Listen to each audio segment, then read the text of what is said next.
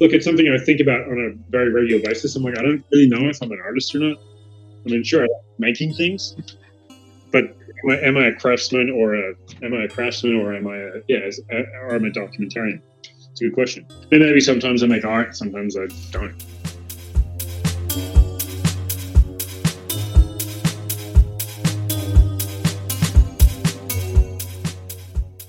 Welcome to the Flying Fruit Bowl, platform dedicated to discussion and the exploration of art and the creative process.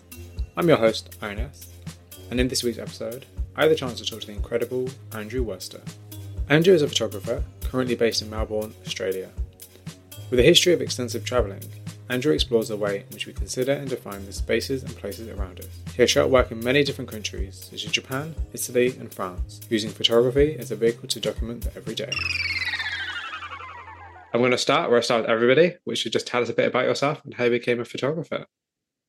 Uh, well, I've look. I've always kind of taken photographs. Um, my I remember being oh six years old, and my father owned an advertising agency in uh, well, we were in lots of places, but we lived in Australia. And he, we went on holidays. We would go to New Caledonia, Fiji, Fiji, Rarotonga. And he always had a oh some sort of camera, um, and I of very much enjoyed um, just using taking photos of that. And, you know, probably weren't very interesting. Um, and then a few years later, I was living in New Zealand. Again, my father's business was diverse, and we lived in lots of places. Um, and he had a very, very interesting guy come and stay with us for a couple of months, whose name is Paul Cawley, and he was the original chief designer at Saatchi in London. Um, So he worked for Saatchi and Saatchi, um, worked for Charles Saatchi, um, and he stayed with us for a couple of months. And he looked at, I had lots of drawings around, and he was like, "You'll be a photographer for one day." Like, yeah, right, okay. Crazy old man. Um, and like, I mean, that was probably in the back of my mind somewhere for many years. And I was like, I bought a camera when I was about 15, or I was given a camera when I was about 15. And look, I've always carried a camera. And then I went to eventually, look, I went to university and studied graphic design. Um, I've, I, I, did a, I had a regular ongoing um, internship with an artist when I was in high oh. school in Michigan in the States.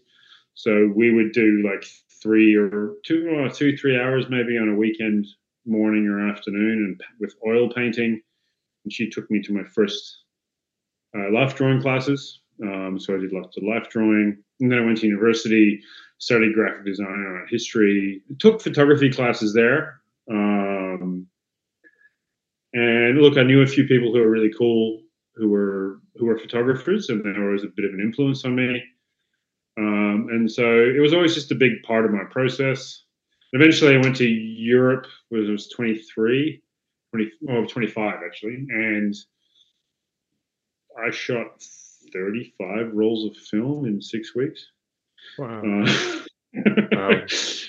a third of which I lost in Paris because I'd had too many too many absinthes. Um, I came back and I I put two of the prints on a wall in a bar here in Melbourne, and both of them sold. I was like, oh, oh wow. my god, that's kind of cool. It wasn't massive amounts of money, but I was like, huh, that's an interesting. That's an interesting. You know, first go out, you make a good chunk of cash. I'm like, yeah. oh, this is fun. Okay.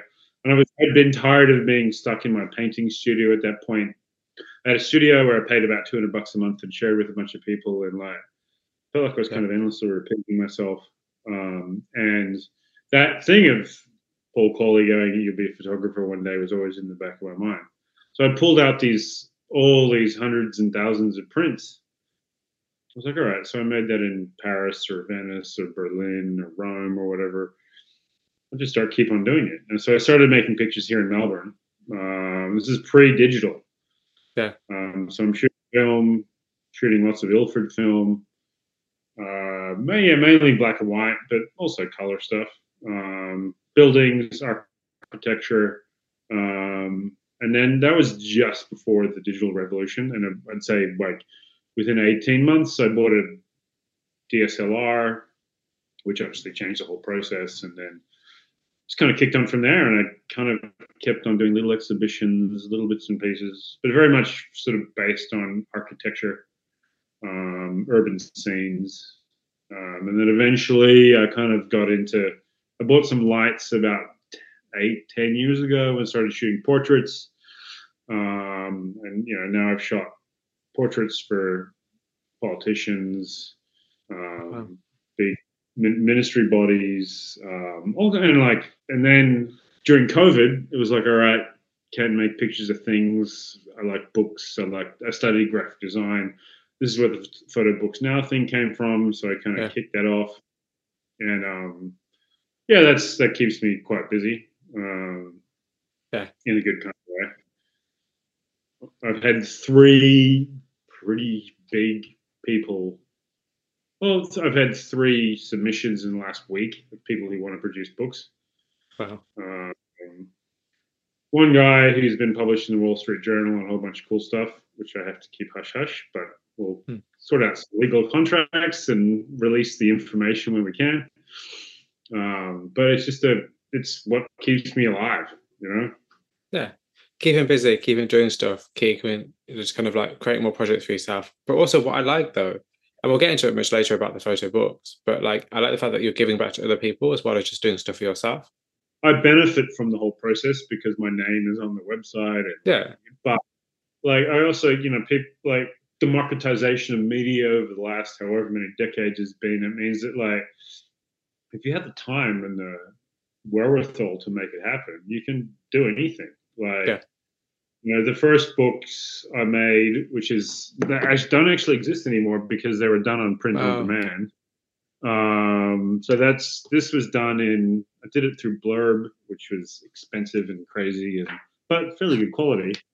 Like there's like 15 of these around the world, which is just kind of cool. Whereas then you know I was like trying to rationalize things further down from a money perspective. Yeah. Um, and with like this is the mo- more most recent one, coastal. which is the coastal book. Um, and then there's the preceding one from that, which is a suburban book. Um, and then there's another one which I'm just about to finish in the next, hopefully six weeks or so, which is the urban book. And then, like, and you you look at that, which is hardcover, you know, dust cover, all the rest of it, to smaller, lighter, yeah. much easier to move around. Like, yeah, you got to have different product, like any business, I suppose you got to have a lot of different product levels. Yeah, of course. Uh, and so, like, you know, the, uh, you can make one of those for 15 bucks. Hmm. Um, whereas the other ones, they cost 30 bucks each yeah. to make. So you just got to figure out how to kind of make it all fit together. Yeah, I think it's such a good idea. It's such, uh, but the thing is that it, it must be like a lot as, as you've already said like i said a lot of work though because it's not just oh yeah just send me some images it's like we need to plan this we need to think about this we need to you know do the whole selection process the artist has to be happy with the book itself and the work itself yeah yeah i mean i send out you know you get to a certain point of the, of the design process and you send out a pdf to every single contributor yeah. uh, every single person will come back to you with notes yes. Uh, and a lot of them are just like subjective observations. Yeah. Um, I was just like, I'm really pissed off about this. Uh, yeah. And but so you got to find a way to make all the different bits and pieces work together. But I have friends that help me edit. Um, yeah. So like uh, each pretty much every book will say, look, you know, this person helped me edit it. Um, sometimes it's my mom, even at age 45, because she's, hmm. you know, she she's got perspective on things, and she's not a photographer. Absolutely. yeah, absolutely. Um, and she's like, sometimes it's like, well, look at this like this. I'm like, oh, okay, cool. She has corporate world experience, but doesn't have creative experience. Yes. Um, so finding a way to fit all the like looking at different audiences and what have you is it's it's it's really complicated, but it's fun. It's a good challenge, you know. Yeah, that sounds like a challenge. It's something that I would love to do in the future as well. This idea of creating photo books, or just the idea of creating something physical. I think like yeah. photography, photographers rarely ever print their work. And I think we yeah. need more like physical work from photographers. Like I, I actually attended an exhibition yesterday over in Tamworth um, with a photographer called T Worth. I don't know if you know her work. Um, she's actually she's in my newsletter next six or eight oh, weeks. Perfect. Yes, I, I saw an exhibition yesterday in Tamworth because the last day I thought I'd hop on a train over.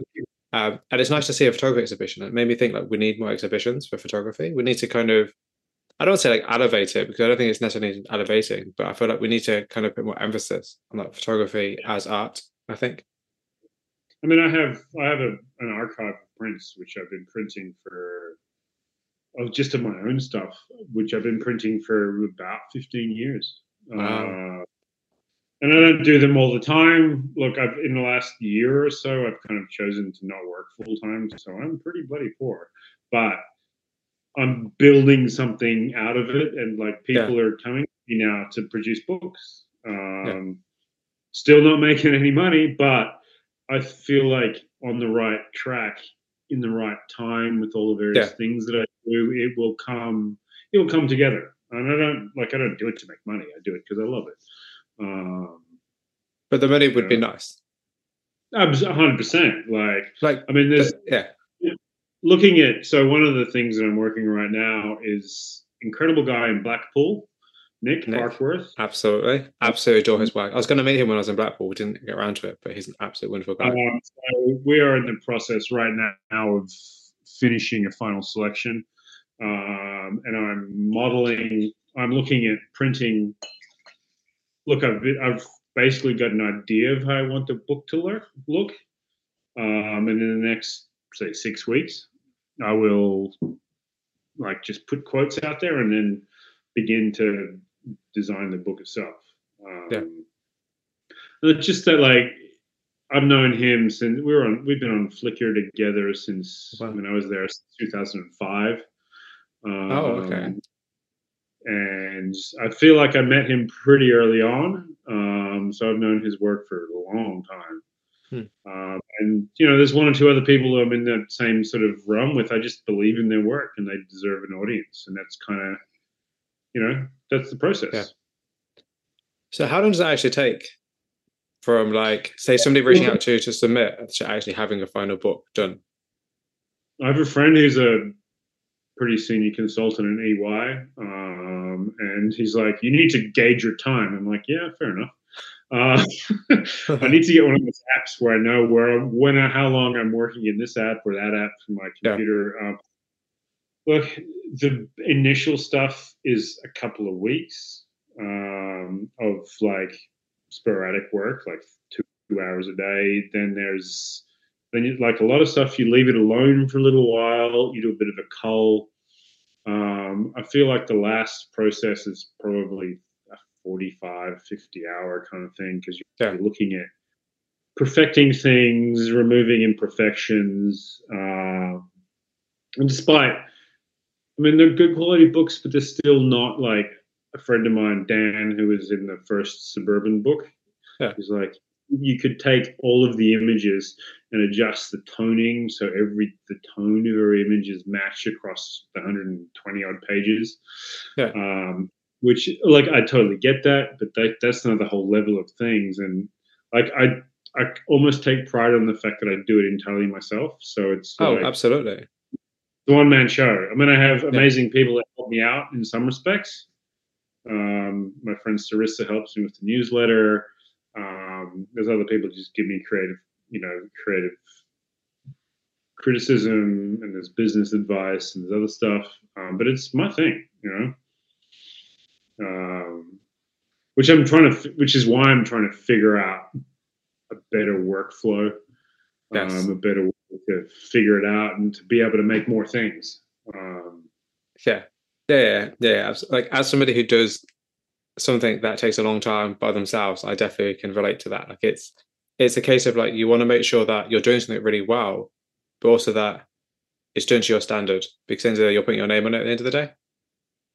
Yeah, exactly. I mean, the entire like you go to the you go to the website, and it's like it's an extension of me.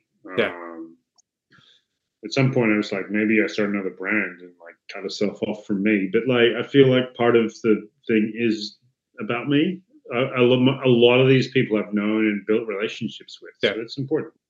Yeah, absolutely. I think it's it's a great endeavor, and I'm really looking forward to seeing what you do with it and where it goes. And I'm very much looking forward to the Nick book. I think I'm really going to keep my eye on that. I feel like I really want to buy it. So uh, I'm very, very interested in seeing how that turns out because it's going to be really, really good. Like really good. As I said, he's he's a he's a real oh, his stuff's incredible. Blows my mind. Yeah. I mean, I have another another man, uh, Derek Saville, who's in Dublin. Yes. Um, I'm working on his stuff as well, um, and he actually gave me he presented an entirely designed book. Oh wow! Um, so I need to meet up with him. It's been a little while since we've chatted, but um, he, he's we need to just decide on paper stuff. So that like hopefully there'll be two, three books coming out in the last third of the year, which is a bit hectic, but that's fine. Um, that's good though. It's I bet it's nice for you to see like everything finally complete and done, and it's out there and it's physical, and you can actually hold it in your oh, hands. It's it's a, such a high. It's crazy. Like when I look, I mean, I have a stack of my own books here that I've made over the years, and hundreds of my other books that I've bought over the years. When you can like, I mean, I actually got, I built some good relationships and got these first photo books now book into my favorite bookstore in Melbourne. Wow. Uh, actually cool. won they actually won World Bookstore of the Year a few years back. Um, and so, like, the, I built that right, right, relationship, and I could go in there and see that book that I made on their shelves. It's cool. Um, that's cool. So that's really cool. And I think actually, yeah, like the distribution of the books. Is it a case of you putting them into bookstores, or is it a case of like to print on demand? Look, what I've been, what I've done generally is, so the first, the suburban book I did 30 copies or 50 copies. I can't remember. Um, the coastal book, I did 70 copies. Because, um, I mean, obviously, when you're printing things, the higher your volume, the better the margins are. Of course. Uh, um, and I was quite lucky that with the coastal book, one of the contributors bought 20 copies. Wow. And I give everybody a copy who's involved. Um, but he bought more on top, like 25 or something copies on top. Fair enough. So that that that was like eighty percent of the cost of production, hmm. the actual just in costs. Yeah. Um, so I mean, it's a very complicated. Well, not complicated. It's just like it takes money to produce them. So either you ask for the money or you just produce the money yourself. Um, yeah. Yeah, that's the thing, because the thing with printing books, especially, is like there's a huge upfront cost, particularly trying to sell them as well. Yeah, I mean, like, and then I sent, I, I actually have this package sitting here on my desk which has been as like one of the other contributors. Again, I give them all a copy, but he bought five or six more. Hmm. Um, I mailed it to him in Italy, and Italian addresses are a bit crazy for me. And so, like, it came back to me. So I got to now I got to send his books back again. Yeah, we send it. Yeah. Um, yeah. So, like, that's the tyranny of distance. Is that where I'm here in Australia, um, and I like I really need a European or at least North American distributor because yeah, it's so crazy to get stuff from it, particularly with the currency fluctuations and what have you over the last yes. six or eight months. It's insane. Like, yeah, absolutely. Yeah, trying to send anything outside of the country you're from it can be an absolute nightmare, especially when it comes to like making sure it's tracked, making sure it arrives, making sure that it's not damaged. Absolutely, like absolutely. I've had I've had a couple of books go to the US and just been completely destroyed. Um, and you just replace them. You can't argue. You just yeah. replace them. It's you know it's annoying for the person who's involved, and it's annoying for me, and like yeah, yeah. But you know you're still making you make you know again getting those images out of Instagram yeah. is awesome. You know? Yeah, that's the thing. I feel like the problem is that we rely a lot on social media to see images, and I think with photographs especially, there's nothing better than seeing your work in print. There's nothing better. Yeah. There's absolutely nothing better. And I feel like we just don't get, I think photographers especially don't really get the opportunity to have their work printed enough unless somebody wants to buy a print. Because, you know, you're not really going to just print your own work necessarily for yourself. People don't necessarily do that.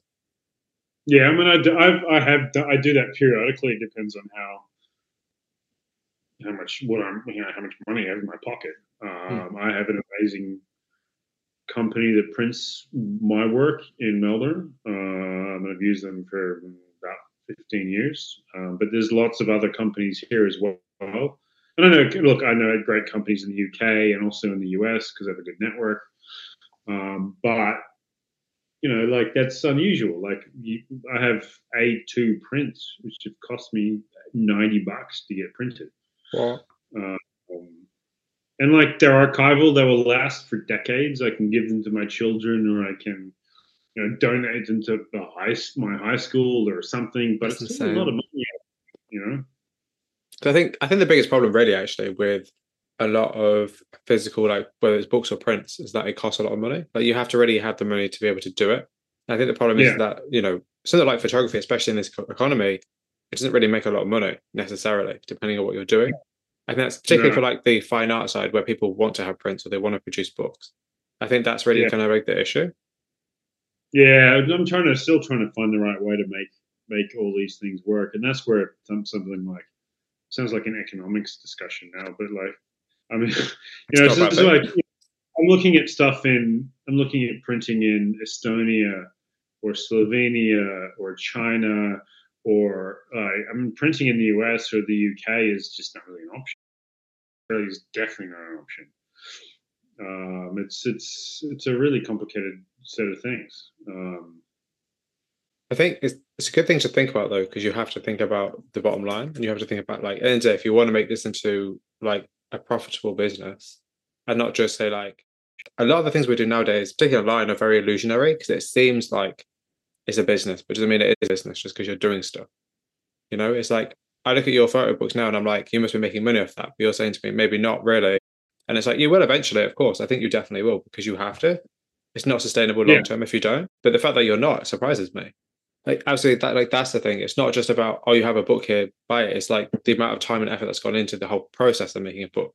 Because people don't see the process, they just see the end result. Very much like anything, like art, like art and painting. People just see the end result. They don't see the time put into it. No, exactly. Yeah, painting is a great example. Is Yeah. Uh, you know, Michelangelo worked on the Sistine Chapel for how long? I mean, you know, Yeah. um, and even Van Gogh. You know, they all worked on.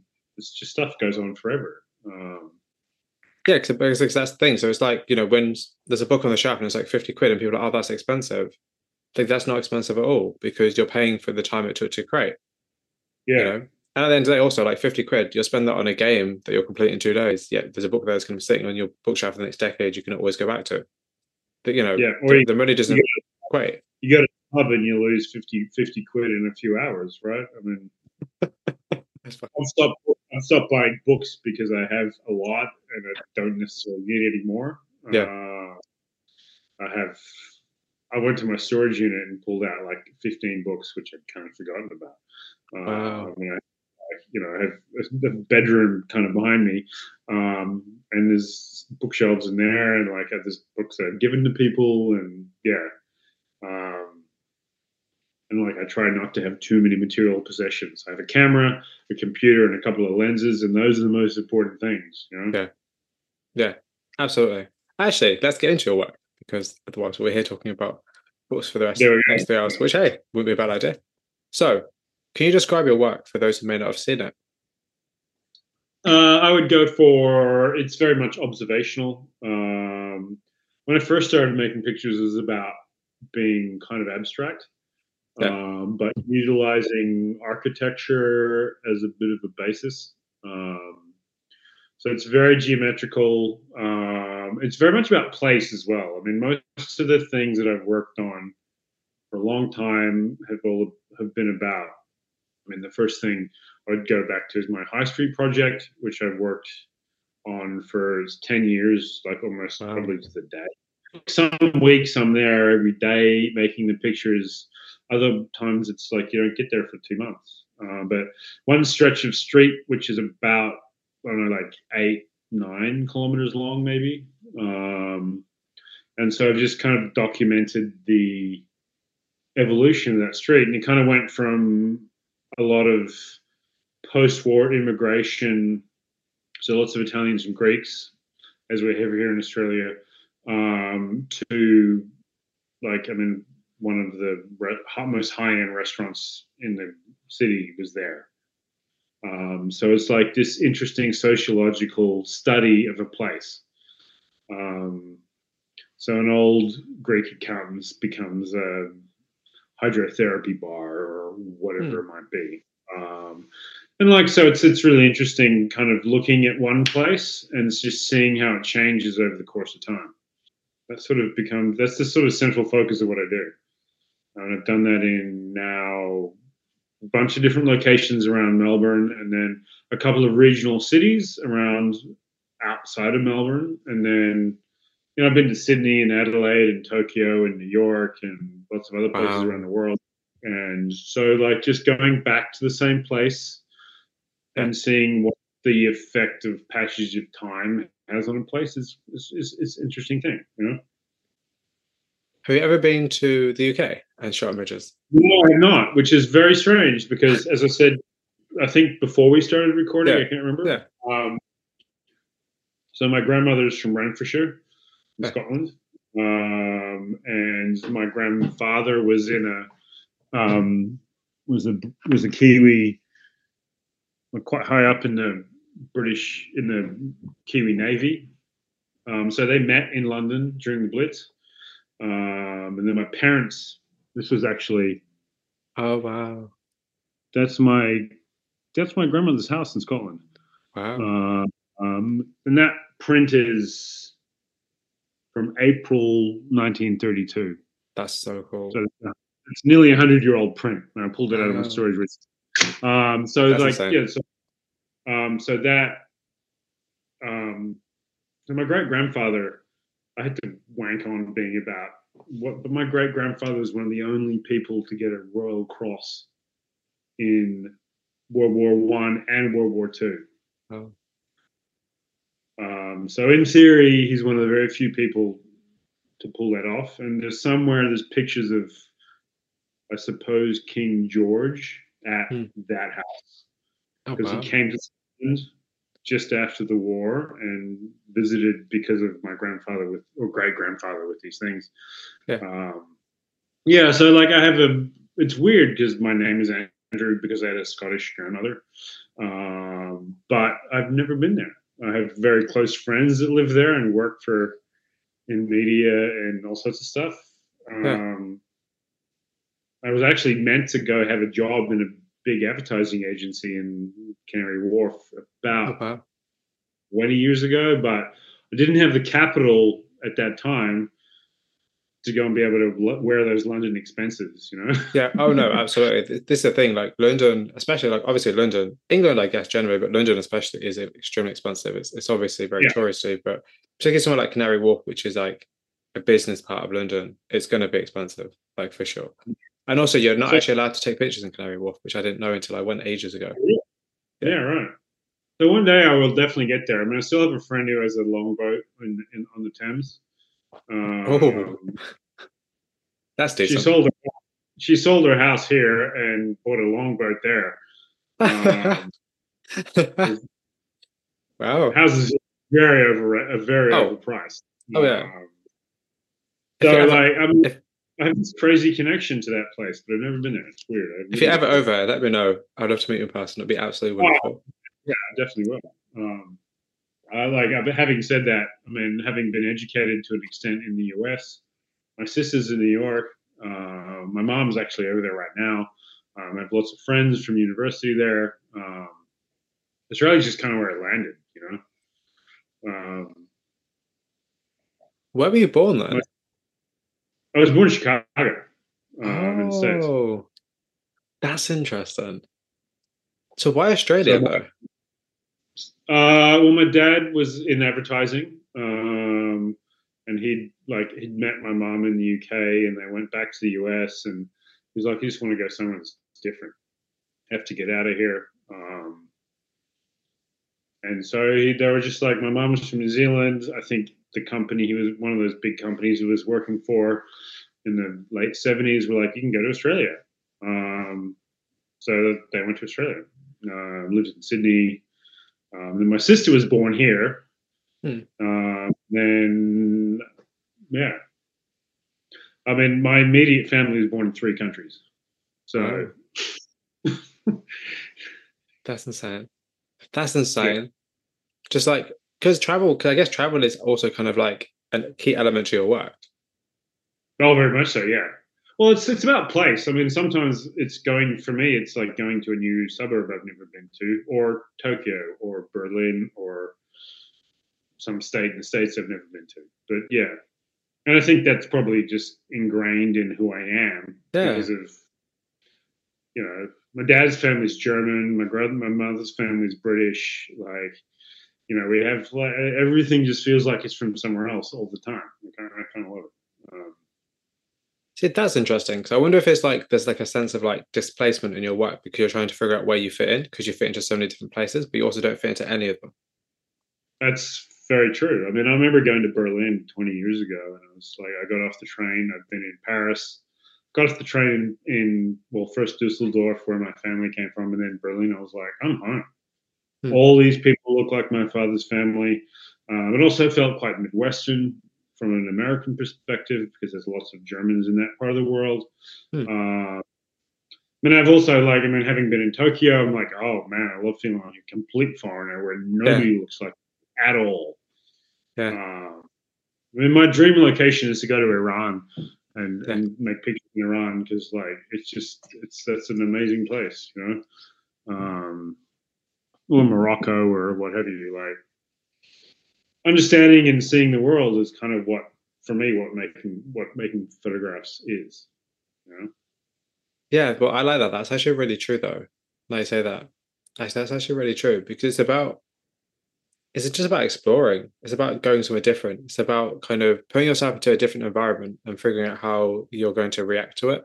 I think also, you know, when I spent, we had, you're probably aware to an extent, but we had some of the most punitive lockdowns in the Hmm. world during COVID here. And so I don't know what the numbers were, but it was like definitely three, four, five months.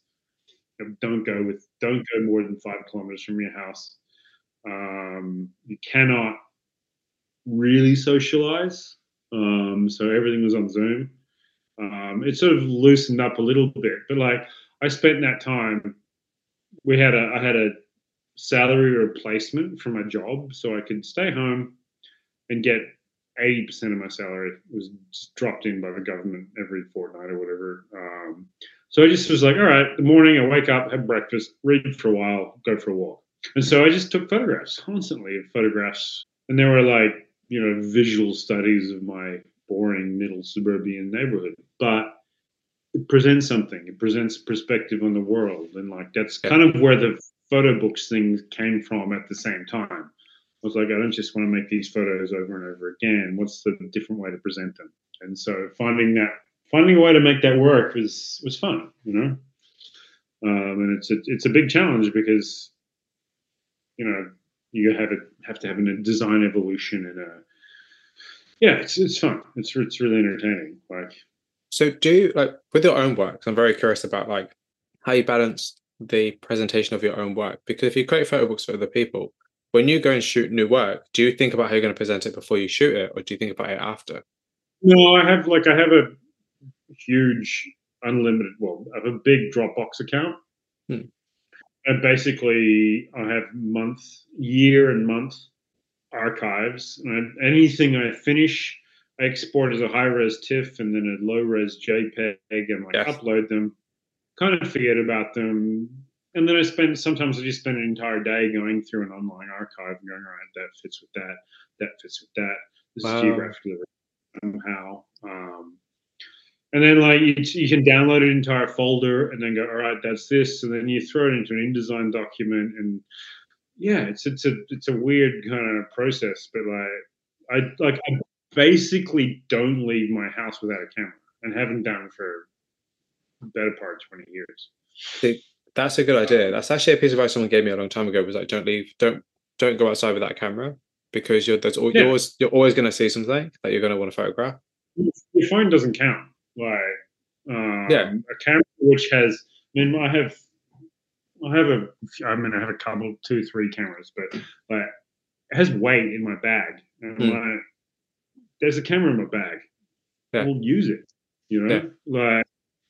I mean, what I do at the end of like the beginning of a lot of my work days is I go, I get, I take a tram, eight, seven or eight kilometers, um, and I'm like in Melbourne, we've had a crazy population explosion. The government's been building a bunch of train lines, and so one of my walks from getting off the tram to my place of business is walking along a street which was dug up and they dropped six ish stories underground.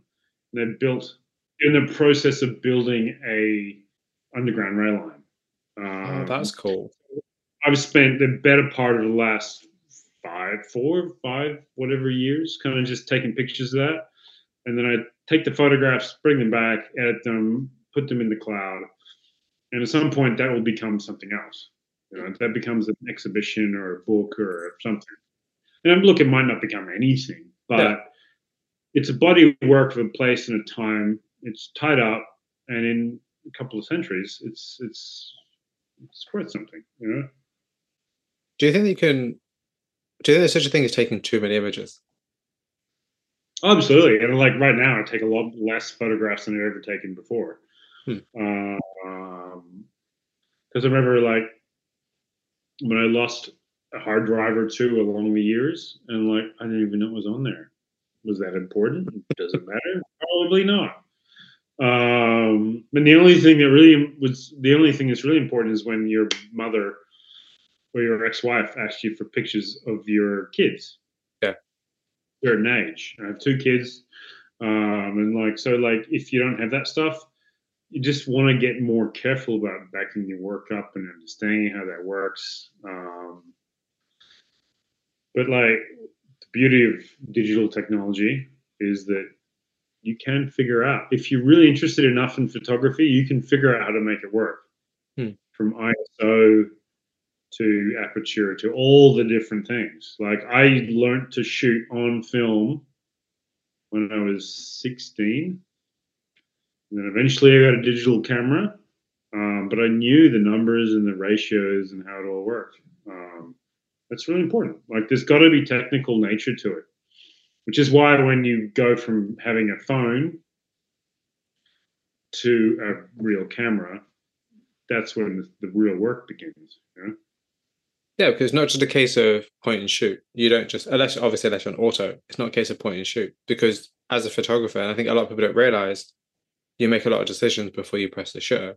It's not just a case of you taking an image. It's looking at the where the light is, or you know what what's going on, what might be. It's it's foreseeing things coming in and out of the frame, or you know, there's, there's so many decisions.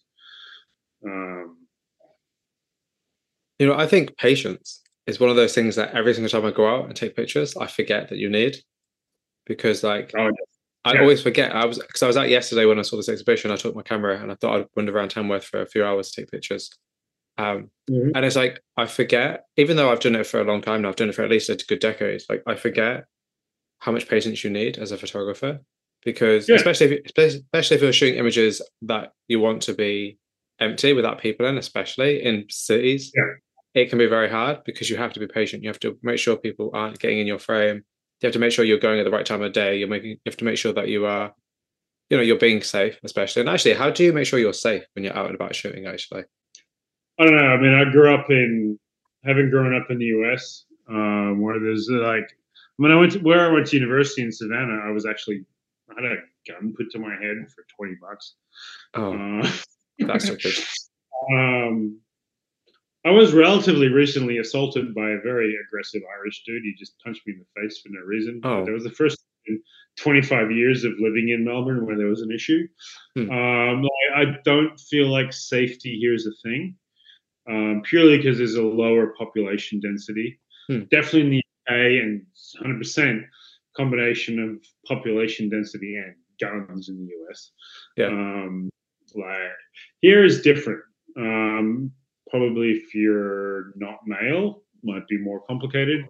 Um, for me, I like I'm six foot three. I weigh nearly 200 pounds. I'm not a small guy. Yeah. Um, most people will not fuck with me. Yeah. Um, but I completely understand a lot of other people. If you're not my size or my general appearance, that like, yeah, there's stuff down here. I mean, as I said, I got assaulted, but you got to be you just got to be switched on. Um, but I also yeah. like the really, I really like the empty spaces. Like mm. I hmm. love being in like I lived in the inner city for years. Um, and I kind of love that, but I, I now I kind of love this, like I love the suburbs. Um, Yeah. The weird emptiness that you get being able to wander around and see nothing. Um, there's something weirdly charming about it, you know. Yeah, I think it's because uh, People like Todd Hido, who's a major Yeah, inspiration of for me, or or Jeff Brouws is another one. Like, there's so many people who've milked that for decades, and like, that's those are the books that I own. That's the stuff that I love making. You know. I think it's interesting because I feel like it's about like I take it kind of like I think because a lot of the the photographers and a lot of photographs that I'm very much drawn to are very much the things that I shoot, and I'm always kind of Yeah. curious at like, do you think that, particularly in terms of like, um, gentrified cities that are empty, do you think that's overdone now? Do you think that there we need to find a way to create the same imagery? I think you're probably right. Like, I mean, you can look at, I mean, having grown up in Michigan states, like you want to Google Detroit, Hmm. whatever, like the amount of photos that have been taken in Detroit or Williamsburg for that matter, or probably parts of London would be the same. Definitely Hmm. parts of you know, lots of other cities. Like, yeah, and this is why maybe I've started, maybe I went back to doing some graphic design stuff. Uh, You know, there's like, I mean, I love taking, I love doing portraits as well. So it's like I did some portraits for, s- as I said, some politicians and some, like a theater group, and you know, like that's another way of just making pictures. Um, it's another extension of creativity. Um, understanding light and a completely different way of working is it's it's really interesting. Um, and you think of yeah, portraits are an incredible thing. Like they take it, take take. I have I take a portrait of my friend Dan, who's in my suburban book. Like we've assisted each other on stuff over the years. Hmm. And like you know, we we get fatter, we get thinner, we get less hair, we get like gray hair, we get like and like that process of documenting people and and places over time is really interesting. Yeah, because I think a lot of photographers I know who are really, really, really awesome photographers have never shot portraits. Yeah, And it's interesting mean, for me. I've only done it in the last six years, and I'm you know 45. So like. I feel like people find it very daunting because it's because there's more uncontrollable variables. Because obviously, with people who might change their mind, they might not be interested, they might be having a bad day, they might not like the Yeah. work. Whereas, in like, if you take a picture of a city street, it's not going to say no. no, exactly. I mean, I've taken photos of people, um, and they look. Eventually, they've, they've they've gone, all right, cool, we're good, we'll sign off on it.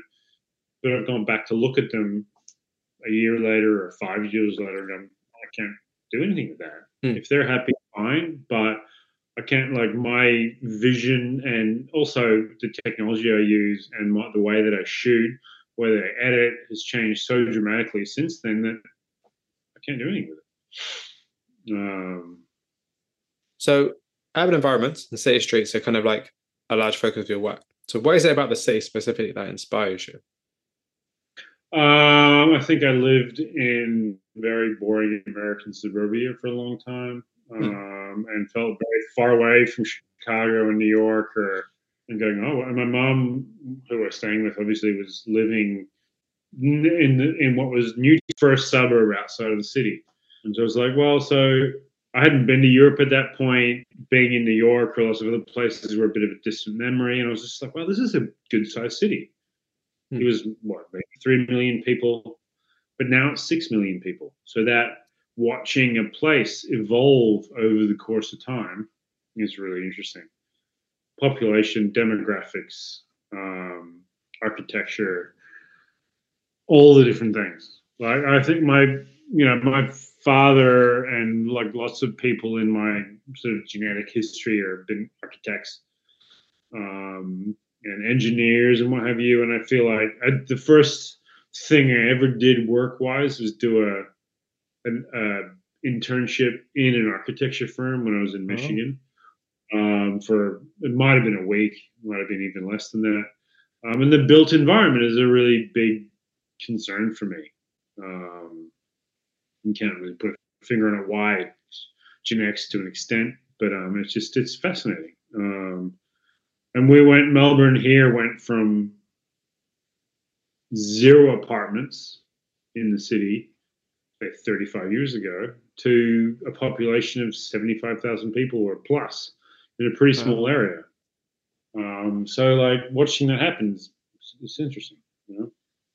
Yeah, because I think one thing that I've always that I always really hated until actually probably the last few years is the idea of like cities rebuilding themselves. Like here where I live, the university has become such a, a popular university that obviously they've rearranged the whole city just for the university, which is kind of Yeah, right. interesting to see. Like it's it's horrible in one way because the buildings are hideous, but another another side is actually really nice because the city's completely changed now, how it was say like five six years ago. And it's, Yeah. it's interesting, and it's kind of interesting to see that happen, to see kind of the growth and the change of a city and a place that you know very well, kind of because it changes your memories of the place as well. Oh, completely. Like when I go to like, there's a neighborhood I've been hanging out in in Melbourne called Fitzroy. Um, when I go to there now, I don't even recognize it. Hmm. I have friends who've left um, 5, 10, 15, 20 years ago, whatever. And like I was taking a photograph of the store they used to work in. And it used to be, you know, like a kind of ridiculous, very much of their time raver store. And now it's the like a fucking whole grain place. They Yeah. sell like 19 different varieties of quinoa, you know? yeah, uh, and so like that kind of but that can also run across berlin tokyo new york london like it doesn't really matter like there's something really universal about the, the way that our city and our world is changing and i can't always put my finger on it but that's kind of what i'm looking at with my own pho- photography that's what i'm looking at really capturing you know? No, so that's kind of interesting. So it makes me think about like economical changes and the way in which they're like a place might be um, really rich and then suddenly like it's really poor. And then how do the shops and the surroundings change because of it? Particularly when like shops close down, for instance, and, and stuff like that. Actually, notice that I'm gonna. I feel like I need to document my city a lot more. Um, that's interesting, actually. No, because like, now I think about it, it's interesting because where I live is it. Now you said that, I'm thinking about it now. Like, where I live is it's definitely going through a huge change at the minute in terms of like a lot of places are being knocked down and a lot of places are empty. And it's kind of Yeah. interesting to think about that in terms of like, well, what comes next? Yeah Because you know, because like, what is a city without a city centre?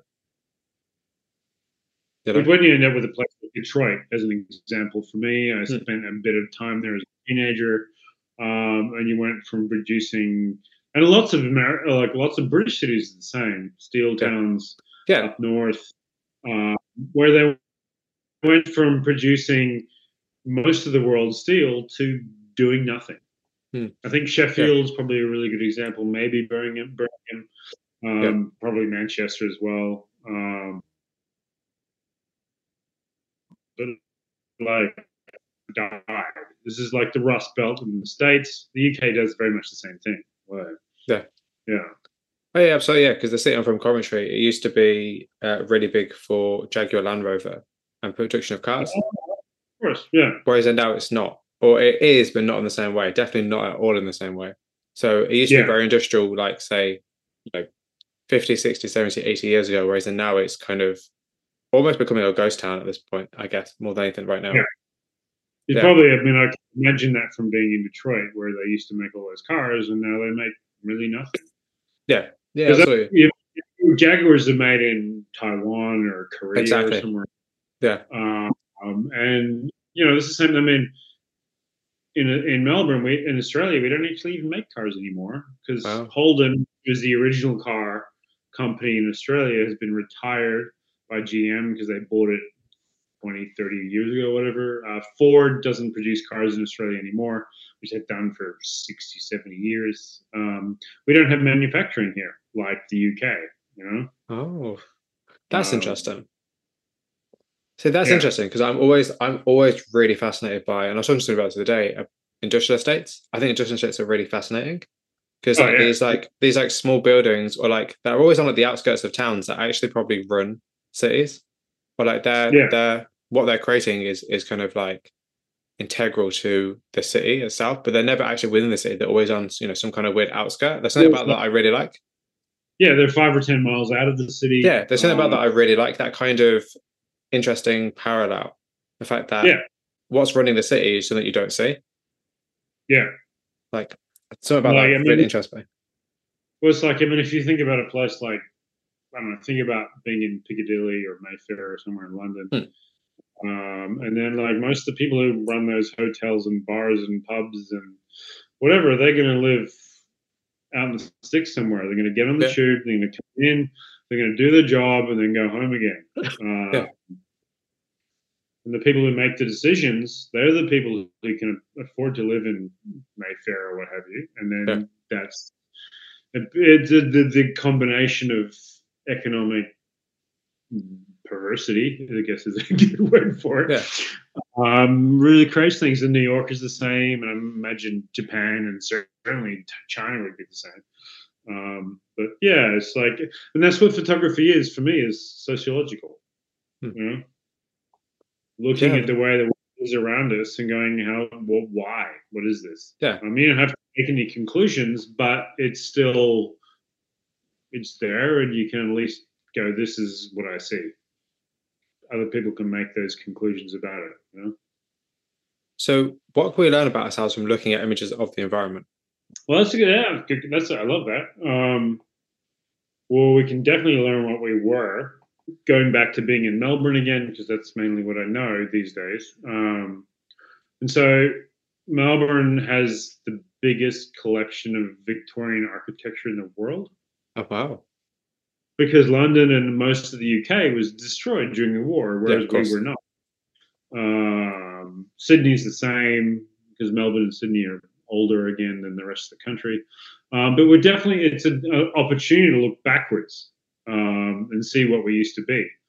Whereas when you go to having been to Berlin, nobody wants to look backwards because oh, that shit was fucked up. um, and like I, mean, I remember, like I haven't been there in 20 years, but I remember seeing what used to be the Stasi headquarters Hmm. in central Berlin had been literally wrapped around and ignored.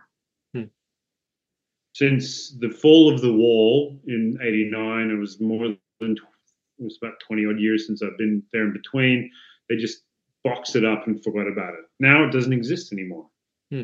Uh, whereas we here were able to look at the history, at least our colonial history, Hmm. slightly better way, and so we can. Yeah, we were able to process what we've done. Um, yeah, I don't know if that's quite right, but yeah, we have Yeah. a we have something we have something pretty special here, which a lot of the rest of the world doesn't have. Um, I mean, like going back to my dad with the advertising agencies in the '80s, like he had offices in St Kilda Road, which is one of the big roads out of the city. Now it's entirely skyscrapers, um, and the big companies were able to change the postcode with the government to include one road coming out of the city to have the city postcode of 3000. Wow! Um, so my dad had offices on this road in the 80s as an advertising director or an advertising company owner, but now none of those old houses, which are kind of like post gold rush, they don't exist. wow! Yeah, It's a six six or seven kilometer stretch of road, which is now just full of glass towers, which is fine because it's 21st century. But we lost all this architectural heritage. yeah. But that's actually a good point. The idea of like, it's actually not something I've thought about, which sounds silly, but like the idea of like history and how actually photographs act as like a time capsule in terms of Oh, very like, like you can pull images from your archive from you know like 20 years ago, and the world would be an Yeah. incredibly different place. Yeah, I mean, I have, there's a photograph I have, um, and I have it printed huge, like 24 by 36 inches huge. Wow. Uh, it's in my storage unit. I took it from the Fernsehturm in Berlin, in the center center of Berlin, um, and it is almost exactly 20 years old because I was there in like October, October 2003. Um, but like the photograph that I took was of old communist block apartment buildings. Um, and they built all this stuff up all, um, to sort of push their ideas of of their you know the ultimate society on the democratic governments on the other side. Um, which Anna Funder writes about in her book Stasiland, which is about 20 years old as well. But like, I don't know, you can use all this stuff on lots of sociological and political kind of levels. If that makes sense. Hmm. The way the, the way that you make pictures really like I mean I can document what I'm what's happening in this city right now, and it'll play into politics and all sorts of other stuff. Um, oh yeah, absolutely. I think the interesting thing is is that we forget actually how alike cities are, even though they're very different. Yeah. Oh, completely. Like um, and I think Australia and the UK, there's very much a tie-in because of those things, because obviously there's colonial history and all the rest of yeah. it. Um, Australians might like to complain about the UK, but they still voted for a to remain a part of the ref to remain a part of the uh, empire 20 odd years ago, and that's mm. never changed again. Um, mm. Yeah, because it's, it's interesting how like past history and politics, especially, always feed into the way the city itself changes and develops, and then obviously that will impact you and your work because you're documenting that. And like, do you yeah. consider your work to be documentary? Oh yeah, I've always look. It's something I think about on a very regular basis. I'm like, I don't really know if I'm an artist or not. Hmm. I mean, sure, I like making things, hmm. but am I, am I a craftsman or a am I a craftsman or am I a yeah, as, or am I a documentarian? It's a good question. Um, maybe sometimes I make art, sometimes I don't. You know. um, yeah, yeah. Because I'm always interested. Because I've always felt, just for as an observation as somebody who looks at a lot of of art and a lot of photography, is that I feel like, yeah. particularly when it comes to like American photography and British photography, I feel like Amer- a lot of American photographers I know like to have narrative work, but a lot of British yeah. folk I know like to have kind of observational documentary work. I think it's yeah. the idea. I've always been kind of curious, like like how do you take an image that both tells a story and is also a, like a documentarian or documentary type, type image because it's like i don't know like narrative like narrative photography especially is a huge kind of buzzword the idea of something being cinematic especially for instance is it kind of like yeah. quite trendy but also at the same yeah. time like there's a reason for it being trendy or like there's a reason that people are drawn to that kind of imagery it's like for you and your work especially because you know there are times where you shoot say like at night for instance like how do you make sure that your work isn't just like quote unquote trendy or it's not just kind of appealing to the masses? Well, I why are there people in your pictures? I'm hmm. like, I don't want to take people pictures. Um, now I make portraits and I love making portraits. Yeah. Um, but like, I don't want to. Sometimes, like, you can have lots of like, there's lots of musicians who've made. I don't know. This is going to make me sound like a bit of a jackass, but like Dave Grohl. So mm. he was in Nirvana. He was in the Foo Fighters. He was also in Probot, which is like a thrash metal thing. Hmm. Like he just loves music, and if you want to watch something like his, there's a documentary he made a bunch of years back uh, called Sound City, which was like made about one studio in LA where like it's been around for like 60 years and he's like Nirvana made a record there, and Foo Fighters made a record there, but so did like Blondie and Fleetwood Mac, and like a whole bunch of really random people made albums there. So it's like just because you're doing this thing, like there's lots of different forms inside of that thing which can you can explore. Yeah. If it's, I mean, look, I've I've got a collection of like four beer cans on my front thing over there just yeah. like I want to learn how to make still life photographs. Yeah. I like beer. Um, I have a bunch of lights and some flashes and things. I'm gonna like we're gonna do some like learning and make some photos of the beer cans. Yeah. Um, and like you know, eight nine years ago, I was like, I want to make photos of people just because I haven't done that before. Yeah. So just explore something, you know. It's about challenging yourself, um, doing something different. Yeah. Um, look, I can go out there and like, I mean, a bunch of years ago, I remember having, I wrote this in that email that I responded to, but I, I remember like, as a, a friend that I was, you know, we'd regularly have coffee. We'd drop our kids off to, to after at school drop off. We'd go and have coffee. Um, one day I had nothing on after the coffee. I was like, all right, I'll just keep on going. So I spent like seven hours walking and photographing things. Hmm. I got home, edited all the photos, kind of batch processed them in Lightroom. And within two hours of that, I literally had ordered a photo book, which I'd made. Wow. So I, des- I produced, designed, and then executed the photo book in 15 hours, maybe Wow. less. And I have that sitting in my, it's somewhere around here. I don't know where it is. Um, Wow. but That's so it's cool. like, yeah, being a little bit, like you can't be too precious about stuff. You gotta, gotta Yeah. like mess around, experiment. Yeah. And like, that was probably 10 years ago. I should probably do that again. Um, But like, just coming up with stuff and doing it, not being too precious about ideas and enjoying, enjoying what's going on. See, that's really funny because I've spent this year so far going to a different place every month to shoot images, and I've got no idea what I'm doing with them yet. This is the problem. They're all sitting on my hard drive waiting to be edited. If you can come back to them in six months or 12 months or whatever, Yeah. make something.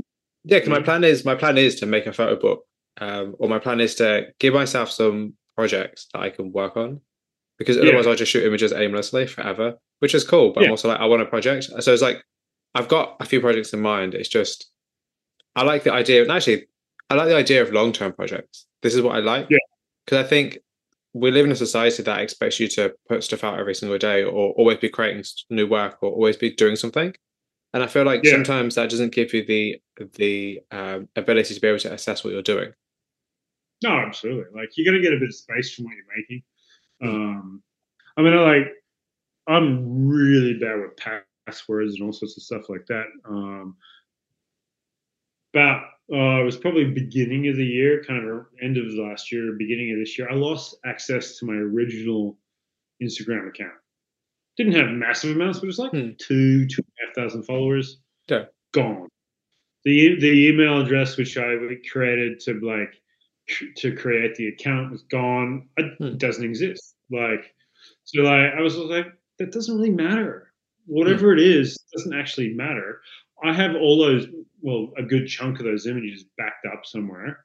Um, and I just you do something else. Like sometimes you go to Walmart and you just print out 200 images at 10 cents each, and it's 20 bucks.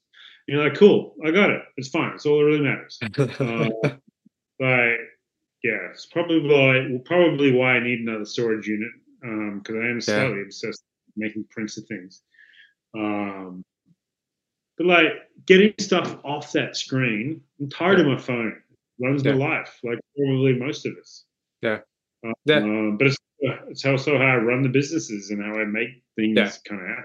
You know. yeah, like it, yeah, it's kind of it's hard because you have to have a balance of like you want to see your work in front of you physically, but it's also like to be able to do that, you need to be on your phone to make the money to do that. Until recently, I've had a full time other job outside of photography.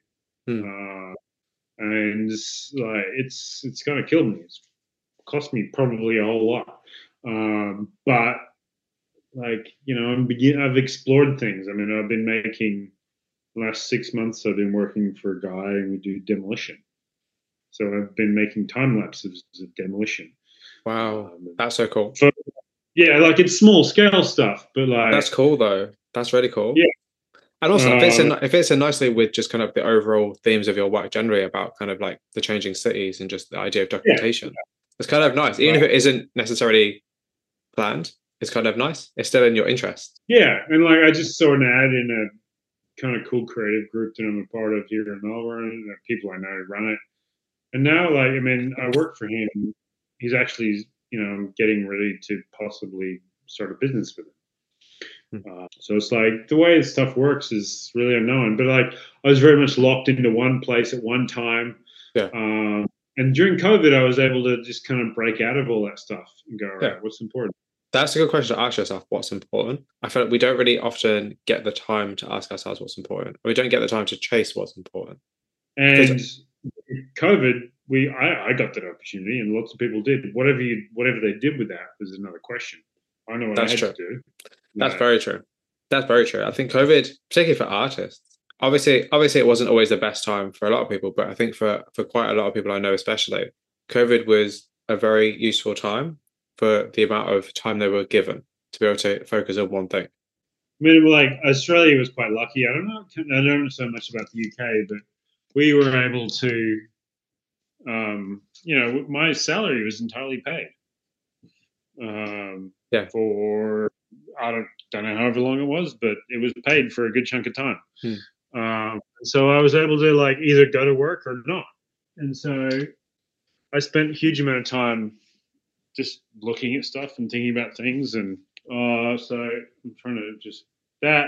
That's one of my paintings that I made. Oh wow! Many years. Well, so actually, what kind of painting did you do? So, what was your subject matter? Uh, it was very. It was basically my photographs.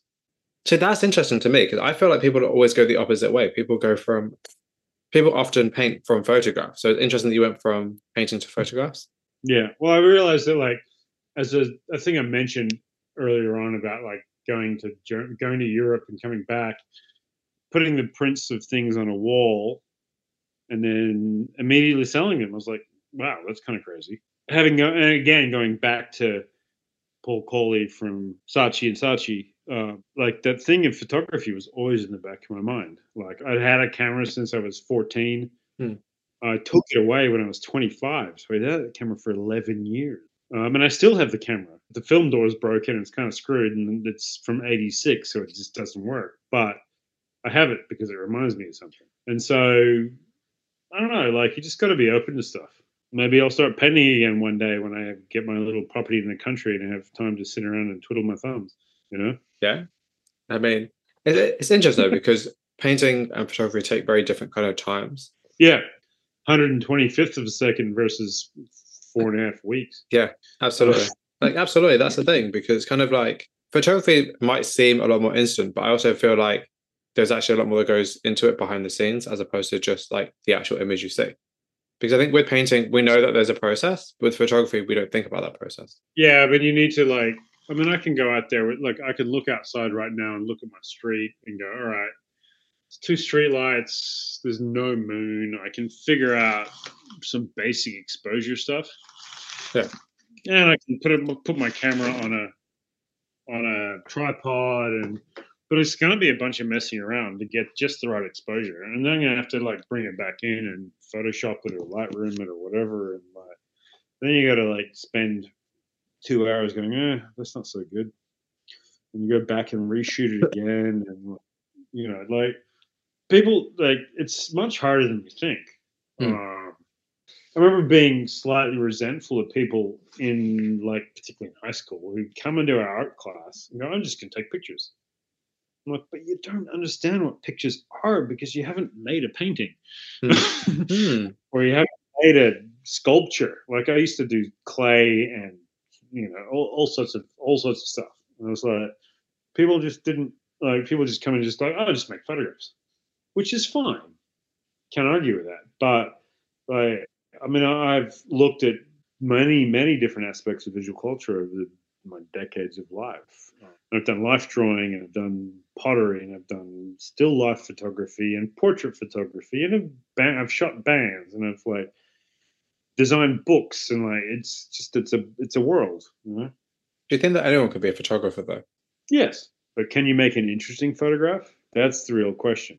I don't really know if I do, but what I will say, somebody I used to work with in my long-standing hospitality job, she we lived in we live in similar neighborhoods. I actually worked in similar neighborhoods, but she didn't have any art background or what have you. She's like, Oh, I happened upon one of your photographs of whatever area it was. She's like, I suddenly got it. And she saw that place in a slightly different way hmm. because of the way that I had chosen the light and the cropping and all the other bits and pieces. Um, and like, I, there was a bunch of years ago, I had a friend who was a teacher um, and I took took cameras. When they had cameras, we took the cameras into the classroom. Yeah, them 15 minutes in a, in a playground, and all they did was take photographs of each other, which is what you know nine year olds do. Mm. And I gave them a 10 minute, maybe uh, historical study of 20th century photography from Man Ray to yeah, like just looking at lots of different styles of photography. And then again, we sent them back out for 20 minutes. And the stuff they came up with between not having any exposure to that art history to post exposure to art history was fascinating. Mm. Like, like I mean, it's all about how you're educated. Um, Yeah. What you see, what you look at. If you're exposed to books, if you, you know, like I take my kids to the gallery because that's important. You know, Like, they can go see a Titian or a Rembrandt or whatever it might be. Like nobody should be denied that because we all have we have that ability to see these things uh, and learn about visual culture. Do you think there's a difference between an image taker and an image maker? Yeah, look, I've look, I I get that. I Hmm. don't know if I really understand that though. Yeah. Okay. Um, because I mean, I've look, I've I've spent thousands of hours walking around the streets in lots of cities and lots of countries. Um, but I've also spent lots of time in studios and made photographs of portraits of people and controlled the light and Yeah. it's just a different process. Yeah. Um, it's like trying to come up with it. Yeah, it's like there is a difference. I couldn't probably put my finger on it, but it's there's definitely a difference somehow. Um, I guess it's like maybe like going to a burger joint versus going to a fine dining restaurant. Yeah. Yeah, that's it. You know, you, go, you, you, you, get a curry in your local curry place, or you can go to Fat Duck and spend nineteen hundred pounds, whatever it might be. Um, Fair. Like, and like it's the same basic theory, but it all works a little bit differently. Yeah. The end result is the same. You get the same thing at the end of it. You're, you're still going to have food in your stomach. Yeah. You're still going to have an image in front of you. Yeah. But yeah, it's not a great idea, but it, maybe you see where I'm going with it. You know. So, what is your creative process like in terms of like, do you have any particular routines that help you focus on creating? Um, I mean, I spend a huge amount of time listening to music. I've spent a lot of time just being in the world. Like, um, usually I just have a camera and I'm just shooting stuff.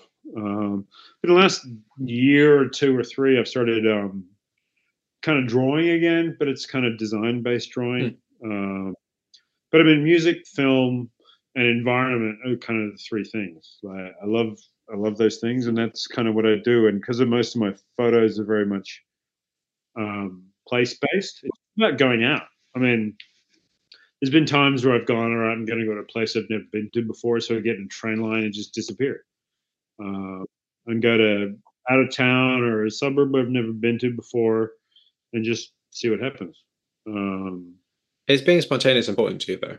Yes, but I also like the ability to curate stuff, Hmm. which is where the book stuff comes from. I think it's like, all right, so I, let's take 300 images and turn that into 60 really polished things, Hmm. um, which kind of work together as a whole.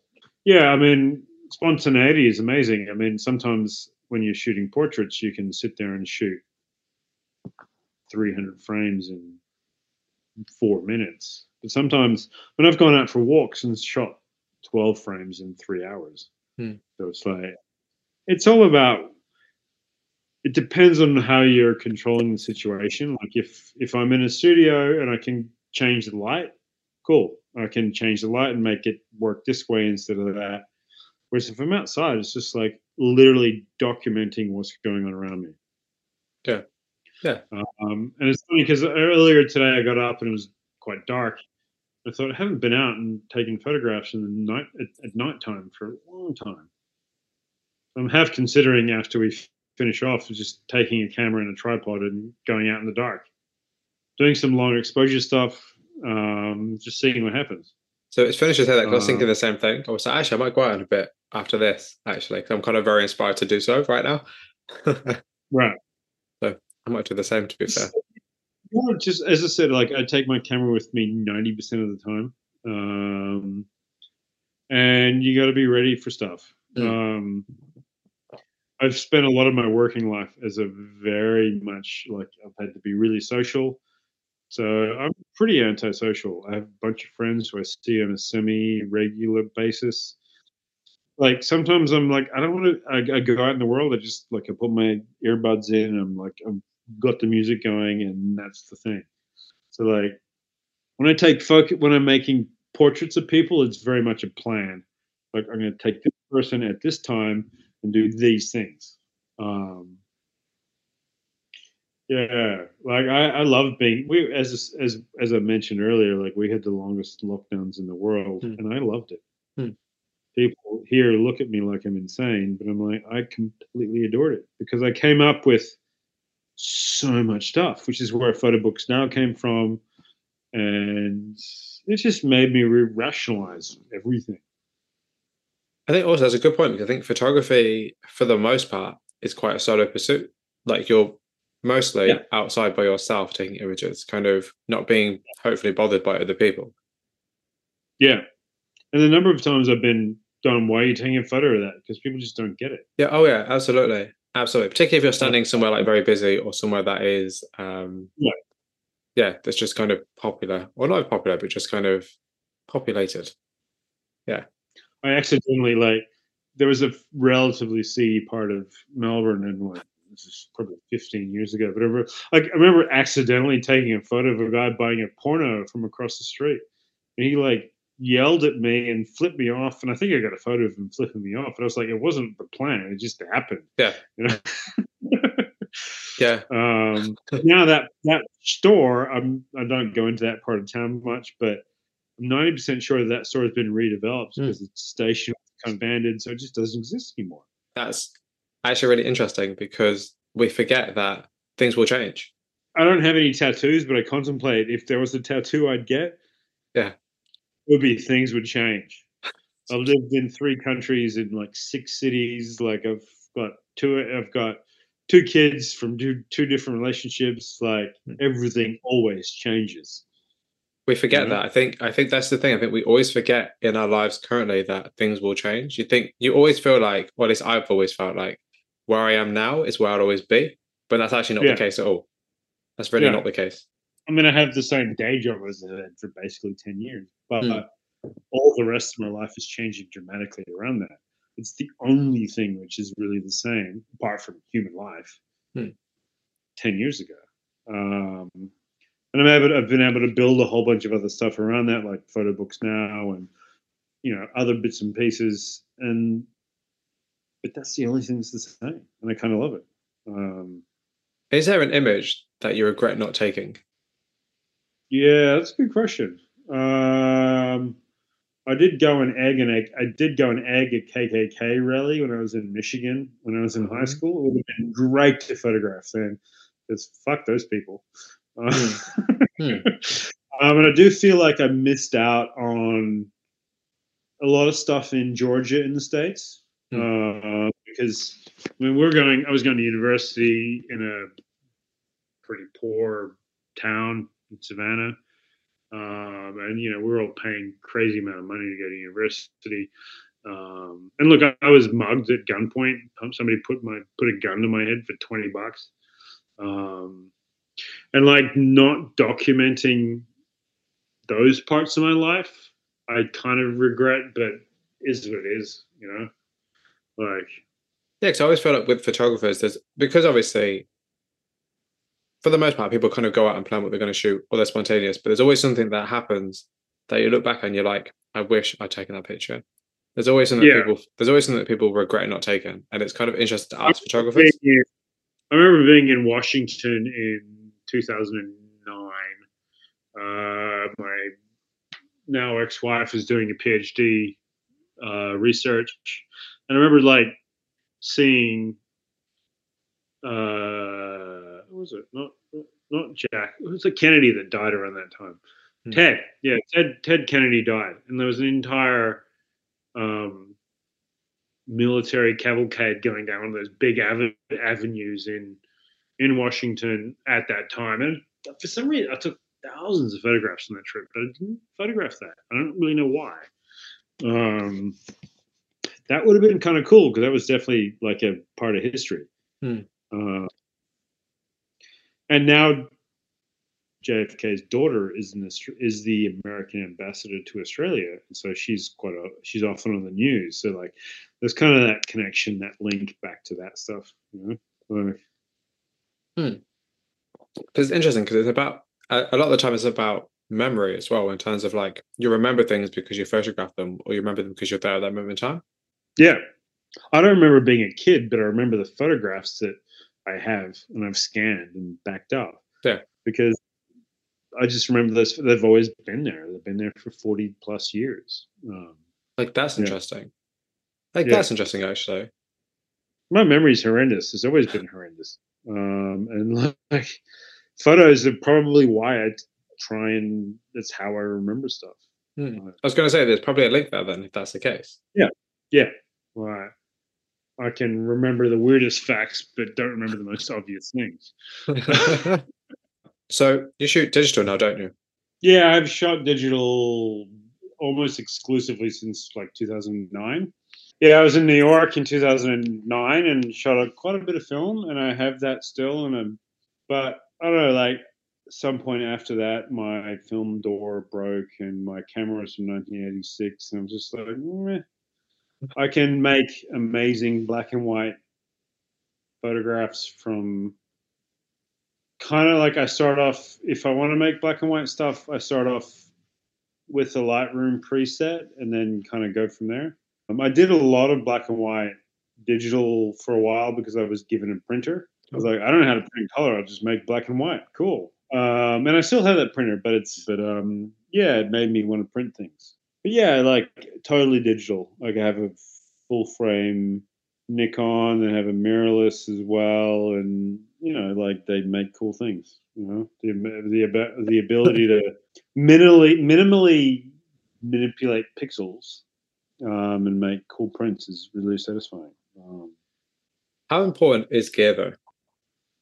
Yeah, I mean, you know, I try and replace a camera every two years or three years. Um, but I also am quite lucky. I have a friend who earns a huge amount, a lot more money than I do. Oh. He buys a lot of camera gear, and I kind of just buy his pass offs. Um, so my mirrorless I got for I don't know half price. Hmm. Um, I've got a bunch of lenses that from him. Um, I mean, it's interesting because for a long time, gear was never an important thing. Hmm. Um, but now that we rely on megapixels, it is important. Like the the prints that I can get out of my Z6 are nuts, um, and like the quality and the matching those colors between the screen and the rest of it is is incredible. Hmm. Um, but having said that, I can print a photograph. I can print some Ilford film from 2002, scan it up to the right degree, and it still will do the same thing. Um, yeah. I just choose to use digital stuff because the last time I got film developed, it cost me like 50 bucks to get scans and all the rest of it. And I can't be bothered doing it myself. Like, what are your thoughts on the whole kind of like film versus digital photography debate? You know, our film is better because it's like traditional. What are your opinions on that? As somebody who's used both. I kind of, I get it. Like, I, I see quality in film. Um, as I said, looking at mentioning some of the photos I've taken in Berlin or Paris, hmm. particularly, particularly black and white film, I think does amazing things. I feel that I haven't deliberately made a black and white picture digitally for a long time. I suppose because I don't find it as satisfying as I might have found color, or sorry, as I, as I find color stuff. So, like, if I want to make a black and white picture, I'd probably just borrow a black and white, or borrow a film camera and buy some film. 99% of the photographs that I make now are, are color. Um, does that make sense? That, that does make sense because black and white is something I've just never shot. I just don't shoot black and white images. I just it's just something I'm very I'm not afraid to do necessarily, but I'm also like I just don't have. I should I should probably do. It's a challenge I should give myself. But it's also something that I'm very like. I would love to get a film camera and shoot black and white film. I've got a friend who said to me, "You should get a film camera," because I've I've never really shot film. At least I did when I was at university, but I haven't done it since. How old are you? Thirty. So you're yeah, you're 15 years younger than I am. Yeah. Um, the first photography classes I took was in 1993. When I was born, or maybe 94 ish. I took a so like that's like that was the only option. Yeah. I mean, the first digital photography I did was in. This goes to show where I came from in the US, but we had a Mac with Photoshop in our art class. Wow. In um, so we had a, I suppose it was an Apple camera. I looked it up recently. I can't remember now, but we had an Apple digital camera in '93 or four, and I would go in. We had Photoshop one or two or something, um, and we I would go into Photoshop and be changing individual pixels because I was like, That's this insane. is kind of cool. Um, and then by the time I got to university in like '96 or so, was you know things had exponentially. So like I've always kind of messed around with digital stuff, um, and like I mean, I grew up going to like well, I didn't grow up, but I like I got my taste of um, techno and house culture in the Midwest and the US. So stuff was, you know, like you know, I got I went to university and our beginnings of like went from home to university, and we had a computer lab in my dorm in an art school. Hmm. So it's like you know, like it was it was very much always about looking forward and looking at technology and seeing what was the best technology you could possibly get, which is what's interesting about AI right now. You know, Yeah. But I know some amazing, incredible photographers are doing really cool stuff with AI. I don't know Hmm. how to make it work yet because I'm Hmm. still trying to figure out how to make a camera work. But um, I think you're doing I a mean, pretty, I think you're doing a pretty good I- job with that so far. But yeah. I looked at like I opened up I think Illustrator in the last couple weeks and gave it a verbal command. I was like, yeah, that's not bad. It took three or four minutes to, you know, extrapolate the ideas and I was like, yeah, I like being able to like use my Wacom tablet or my camera and like but it's again, you know, people were suspicious of digital technology and eventually that's all we use. So it'll it'll Sure. find a way to. I've found Chat Chat GPT is kind of incredible. Or see, you know, that is amazing for writing proposals. Hmm. Uh, like I write stuff down and then I can forget about it, come back to it, and edit that, which the chat thing has come up with. Like Hmm. We're in such early stages of it that we don't really understand it. It's the best Yeah. way to put it.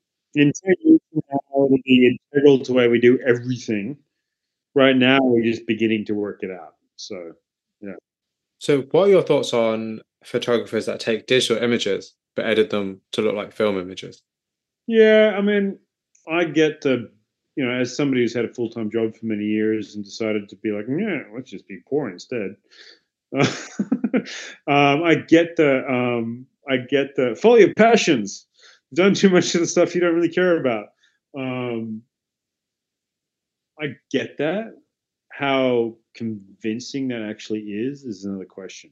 I Yeah. don't know. You know, um, I remember being really annoyed when Instagram first came out.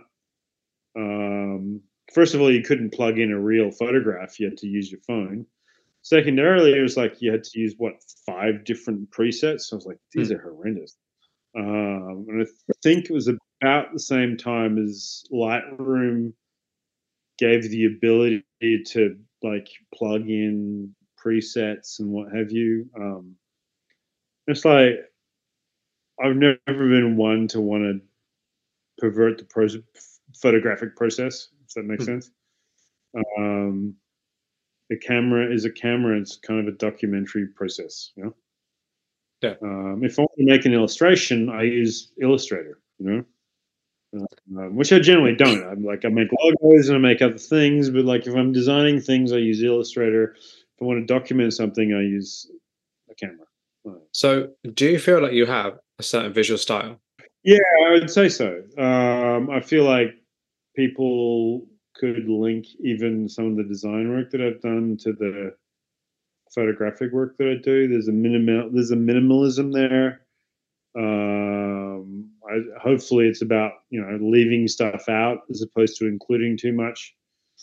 Um, and like, I mean, I'm a big one for. Like I mean, originally, like coming from being an abstract painter, I was like, all right, I want my photographs to be as abstract as they can. Um, and I actually recently started a another Instagram account because yes, I need another one. Um, but like just about architectural abstractions, which is one of the first things that made me want to take photographs, right? So it's just about experimenting and being able to go right. You know, this you, you can try this out for six months and then forget about it. It doesn't mm-hmm. matter. I have a pretty established style with the stuff that I do. I'm not, you know, I'm not Bill Henson from an Australian perspective, or I'm not, you know, Jeff Wall or what have you. Mm. But like I sell prints, um, and I feel like I can mess around and just play with things. Yeah, it gives you the ability to be able to do new stuff and try new things without boxing yourself into a certain place. Yeah, my friend Dan Avard is amazing photographer. He does like he, he was a commercial headshot portrait photographer for years, and now, he, now he's doing an MFA. And so he's like, you know, I went to his show over the weekend, um, and he is just like does crazy stuff in the mm. best kind of way. You know, like he printed one of his huge, he printed one of his images onto a I, I can't remember the dimensions. It was like two by three meter piece of chiffon. You know, wow. like was hanging in the gallery space on Friday night. It's cool. You know, that's cool. Uh, don't don't be too tied into things. Like just enjoy it. Um, do you ever worry about repetition of imagery? Like you're, you're shooting. Do you ever feel like you're shooting the same image over and over again? Oh, 100 percent. Um, but I mean, having like, I mean, I spent time doing life drawing, um, and like you just shoot, you draw the same model, two minute poses for an hour. 30 drawings the same person. Um, and photographs are not the same, but you can still adjust lots of things, you know. And like, I mean, I did a portrait. What, two weeks ago, I did a local, did a shoot for a theater group. I shot twelve headshots in an hour, um, and I hadn't done anything like that for a while. I was like, all right, underexpose, overexpose, and then mess around. yeah. um, and, you know, like a lot of it's just ex- is experimentation um, and just trying to figure out. It's problem solving, like a lot of stuff.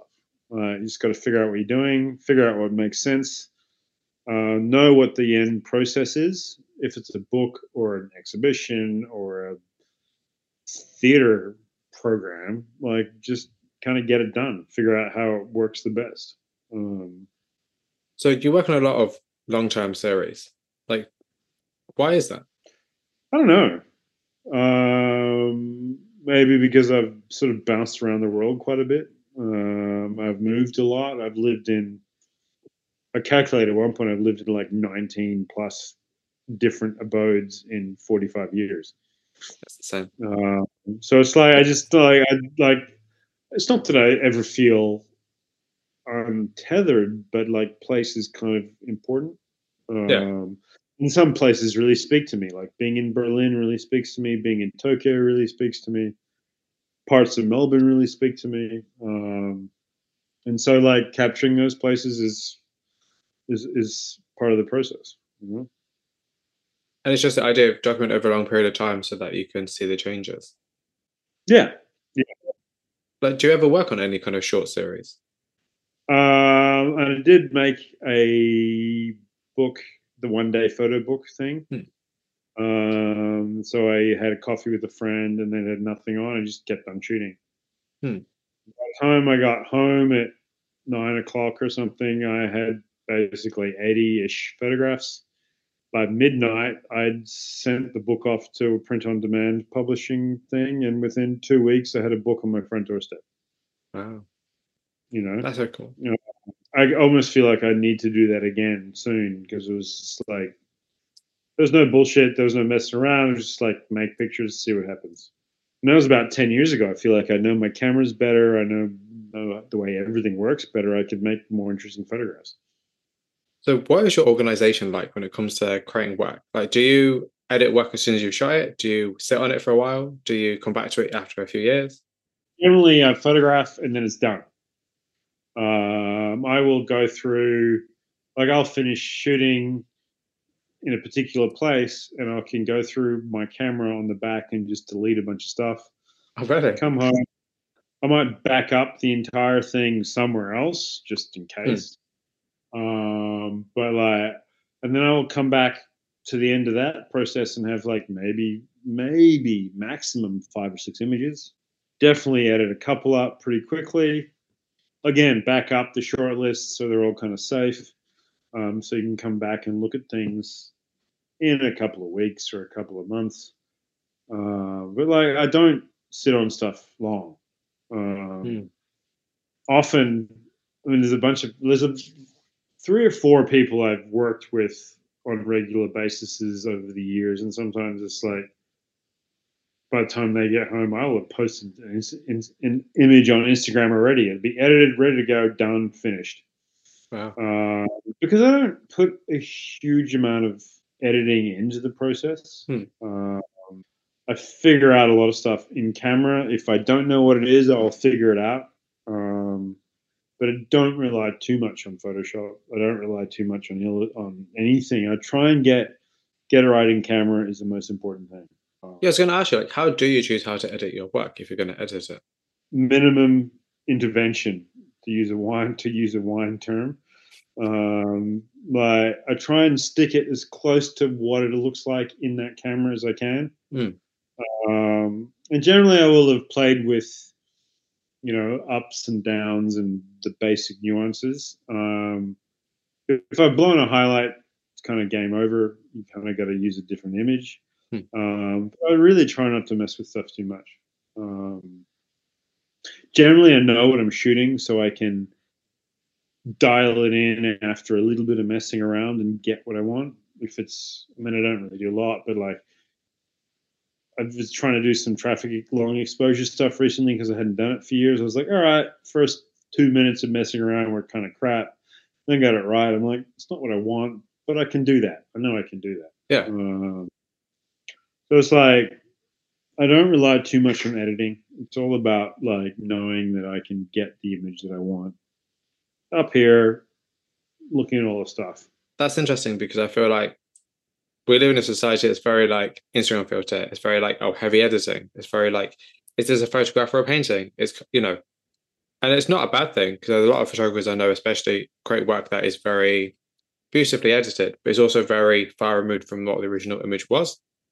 Yeah, I mean, I've been fascinated. One of my favorite photographers is uh, a guy called Marcus Lair. He's in Berlin, um, he makes nuts long exposure industrial stuff in really cool parts of Berlin. And like, he's, if I'm not mistaken, I'd have to check all the bits and pieces, but he's getting ready to do a like a Midjourney exhibition. Hmm. So he's given Midjourney a bunch of prompts, um, and I think he's making prints out of it and hanging it somewhere. But good on him. I don't know how he does it. Like I like his photographs more, but I still understand knowing his images as I've known them for a whole bunch of years, um, I totally see where he's going. It's just a different, it's a different creative extension, and I don't think at this point we've been doing it long enough where we can say it's. We certainly can't say it's bad. Why is it not a good thing? You know, I mean, Nick Barkworth's doing the same thing. Like he's got a whole bunch of Midjourney stuff that he's working on, and like it's certainly not his photographs, but I don't hate it. You know, hmm. I'm a documentarian. I mean, my favorite films to watch are somehow based on documentary, um, and photographically is the same. Like this is probably why I make the books that I make and all the other stuff that I make. You know. So, what is the biggest challenge of being a photographer? Um, trying to find a way to. I mean, this every city, be it London or New York or Melbourne, has cliches. Yeah. And many, many layers of cliches. And trying to find a way to escape those visual cliches is a real challenge. Uh, it's like you can go on Instagram and search the hashtag Melbourne photography, and all these things will come up, and a lot like not all of it, but some of it will be repetitive images of you know Flinders Street Station or what have you, and trying to find a way to uniquely present the place that you're in is a is an interesting challenge. You know, um, look, I'm working on this exhibition right now, and it's probably going to be a thing where I literally pump it out in like four days. Um, because the ideas are in my head, I just got to go and make the images. But like, it's it's called Edgelands. It's watching our city expand because it's changed so much on the edges as opposed to being on the more inner city sort of hmm. vibe. Mm. Um, so seeing how that works is a, is a real challenge. Um, like sometimes you got to put yourself out of your little comfort zone and make some pictures which you're not used to making. Oh, absolutely, absolutely. And it's always, I think, also a big challenge is when you have an idea for a project, but it's like, how are you going to photograph that project? Yeah, I've come back to my high street project, and I'm actually thinking. I mean, sure, I've, there's a book sitting there which I could just produce hmm. probably within a few weeks. But I'm actually beginning to go, all right, so they're unpeopled. Maybe I need to integrate some portraits of people who've lived in that neighborhood for X amount of time and give that a second book in three or five years, a different dimension to it. Um, every mm. place got an angle, and sometimes it's people, sometimes it's buildings, sometimes weather, sometimes it's yeah. I mean, there's like lots, there's lots of aspects to everything. Um, just depends that, on what you choose, depends on what you choose to focus on when you're making your pictures. Um, see, that's actually really interesting because when I was in, I was in Brighton in July. So I was in Brighton, and when I was in Brighton, I was obviously shooting images as you do. But I kind of when I was there, I was kind of thinking like I'd love to create portraits and have a book. So I was thinking about it, which is funny because I don't think in terms of books. But I was like, it'd be yeah. cool to create like a book. Go to like some kind of seaside resort that's like a popular seaside resort, whether it's Blackpool, whether it's Brighton, and talk to the people yeah. there and take pictures of the people there and ask them why they're here and ask them about the place. Because I feel like for me, going to the seaside is cool because I don't live near the sea and it's a very alien place. But it's also nice sure. to kind of get a gauge on like the people there who live there. So it's funny to say that about yeah. people because I feel like if you shoot images of places, I feel like people are like the next extension. I think it's almost kind of like that's going to yeah. be the next logical step. Yeah, absolutely. Like, I mean, I've only come to that in the last five years, and in 20 years of making photographs, like mm. that's a pretty new thing for me. Um, mm. And again, going back to that thing that I was talking about, about like you know, kind of accidentally taking a photo of a guy buying a porno a bunch of years ago. Mm. Like, people are pretty particular about like making having their photograph taken. Yeah. Um, I remember being in the U.S. in on a train in either Washington or New York with my eight, then 18 month old daughter. And all these people just coming up and going, "Can we take your photograph of your kid?" And I was like, "Screw you!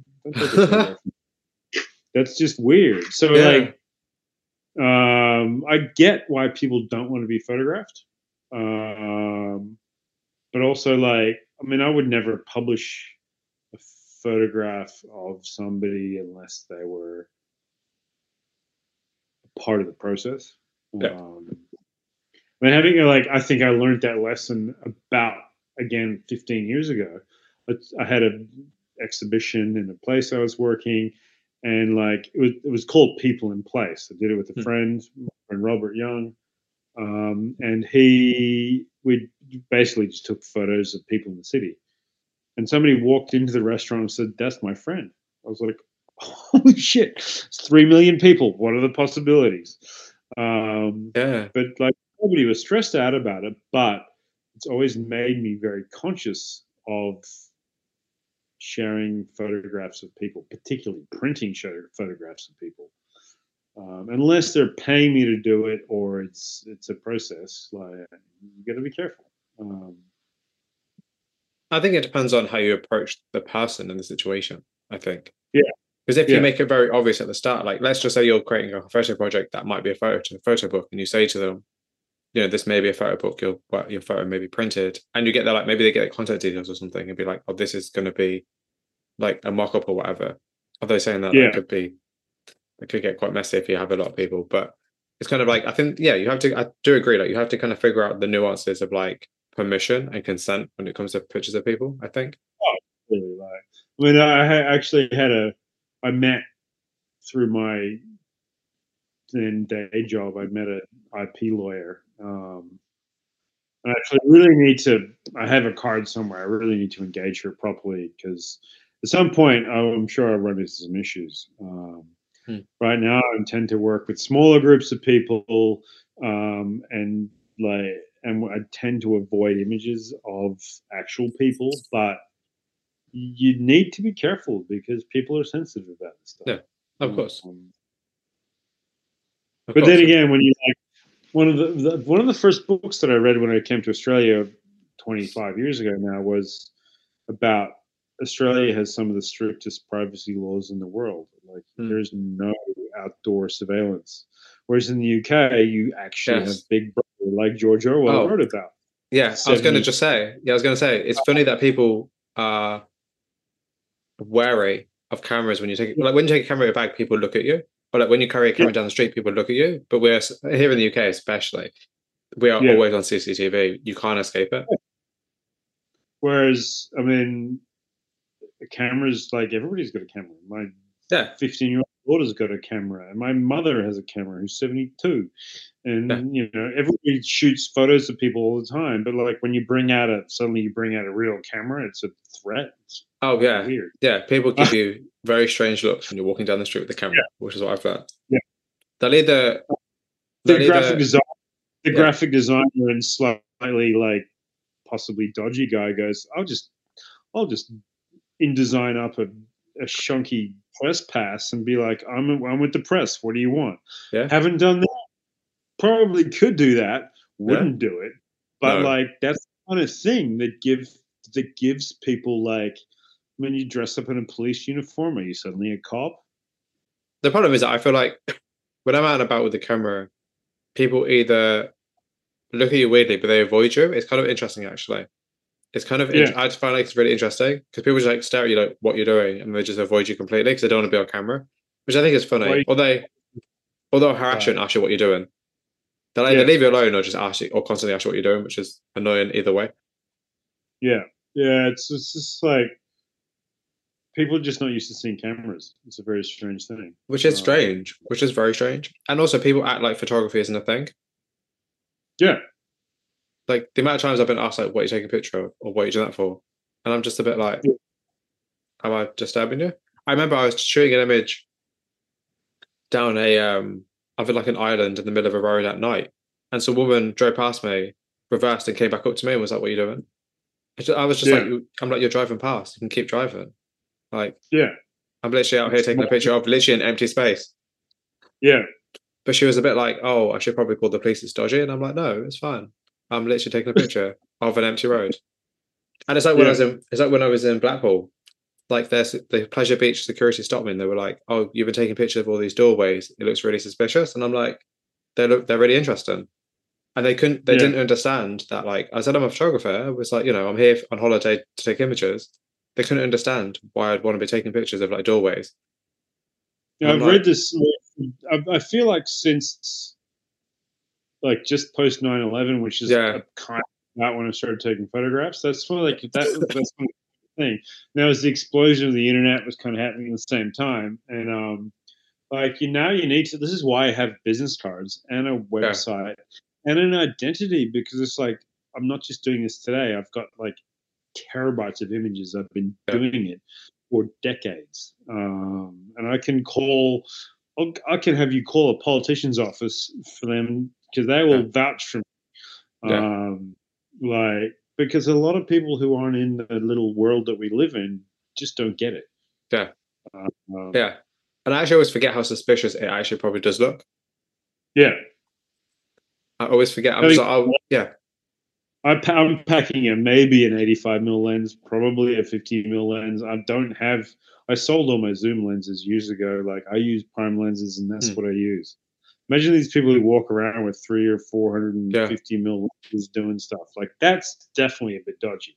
Hmm. Uh, Yeah, yeah, Um, yeah, absolutely. But yeah, I, I always forget, like, particularly, one, particularly at night, if you're wandering around at night with a camera, it does look a bit dodgy. Um, Yeah, But at the same time, it's like your intentions are honest. You're not, you know, and I feel like, and I've got a website and Yeah. hundreds of images of night photography to be like, Yeah. you, you got this is timing. I need to get some business cards, actually. That's a good idea, actually, that I need to do that. I'm just like, oh, no, I'm a photographer, and then just run off. Yeah, no, like that's something I read years ago on probably Flickr or something. Going, just have business cards. It'll Yeah. shut people up very quickly because it means, this means that you show that you're important. Uh, not important, but you take it Yeah. seriously. But yeah, Good point. Um, I'm going to actually invest in that. That's a good idea, actually. the guys at Moo who print in the UK Oh, do yeah. amazing work. Oh, absolutely. The business cards I've had previously are from Mood. They're really good. They're such a good business. Such a good business. I've a whole lot of postcards through them, and like I will wait for the shipping from the UK. Oh, that must be a long time.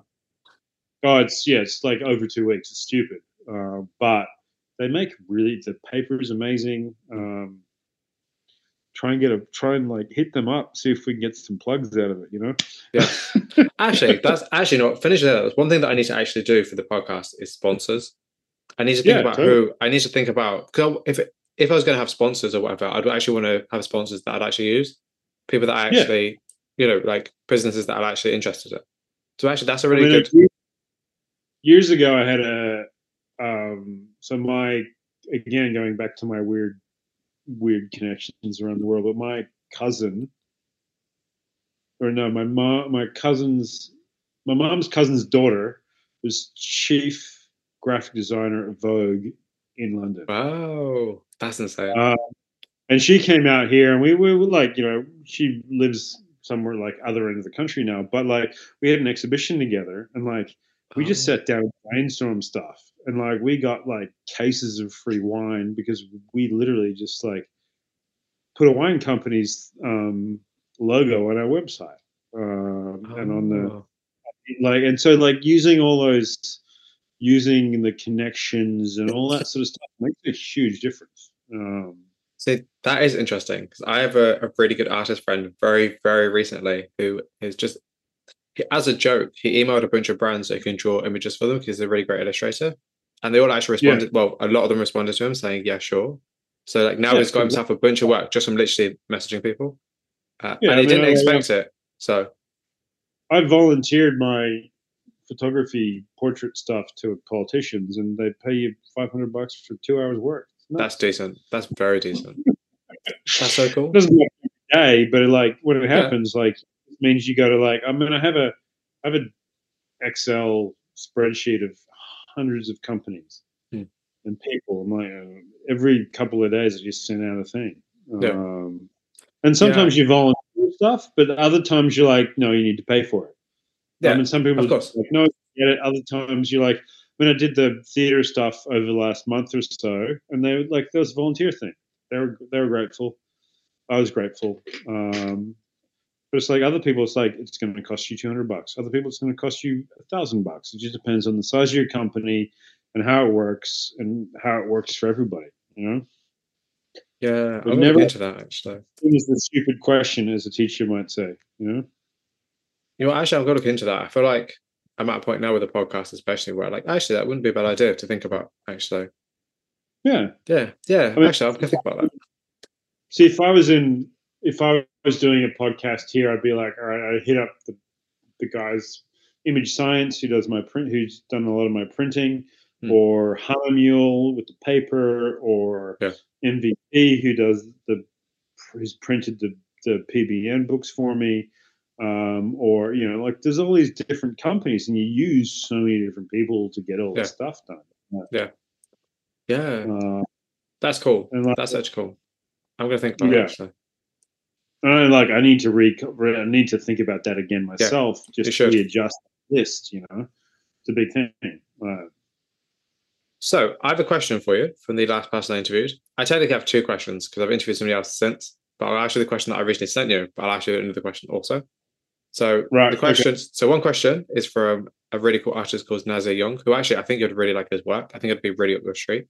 So his Yeah. question for you is if you could create the ideal space to present yourself and your work in, what would that look like? Oh wow, yeah. So I'm gonna go back to my like sort of midwestern roots from the US, um, which also links up to Berlin on a musical level. Um, and there was a place in Berlin for many years which I got to visit called Tacheles. Um, probably not quite the right pronunciation, but um, basically an old old building which was repurposed into artist studios. Cool. Um, and so it was like typical Berlin, like six to eight stories, like a lot of particularly London and other parts of you know Europe are.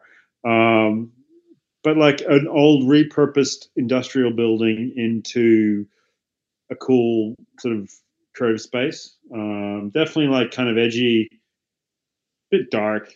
Um, gotta have some music, gotta have some booze.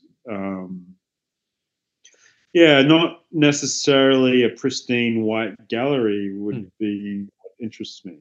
Um, bit of a contrast to the show that I'm going to have in this architecture firm in about six or eight weeks because that's totally like a beautiful, pristine space. But Hmm. yeah, like it's good to be able to mix stuff up and mess stuff around. You know? Yeah, absolutely. I think it's such a good idea. I think the presentation of the work, especially in person, is so Yeah. important. I mean, I've like what I really love to do at some point. I've thought about it for years. I just never get around to it. Is just like, you know, really almost duotoning something in Photoshop and then going to a photocopy place and making flyers and putting thousands of them or hundreds of them around the city. Yeah. Uh, um, the way we have now with QR codes and whatever else, like you can build a whole thing around that. You can have an exhibition in the street, and if you build it properly, Yes. it doesn't matter. That's a good Uh, idea. That's a really good idea, actually, using the outside as Yeah. an exhibition space. And Almost particularly like- here, in, we have this crazy street uh, art situation where there's street art everywhere, and like you can tap into that. Hmm. Um, yeah, Yeah. I don't know.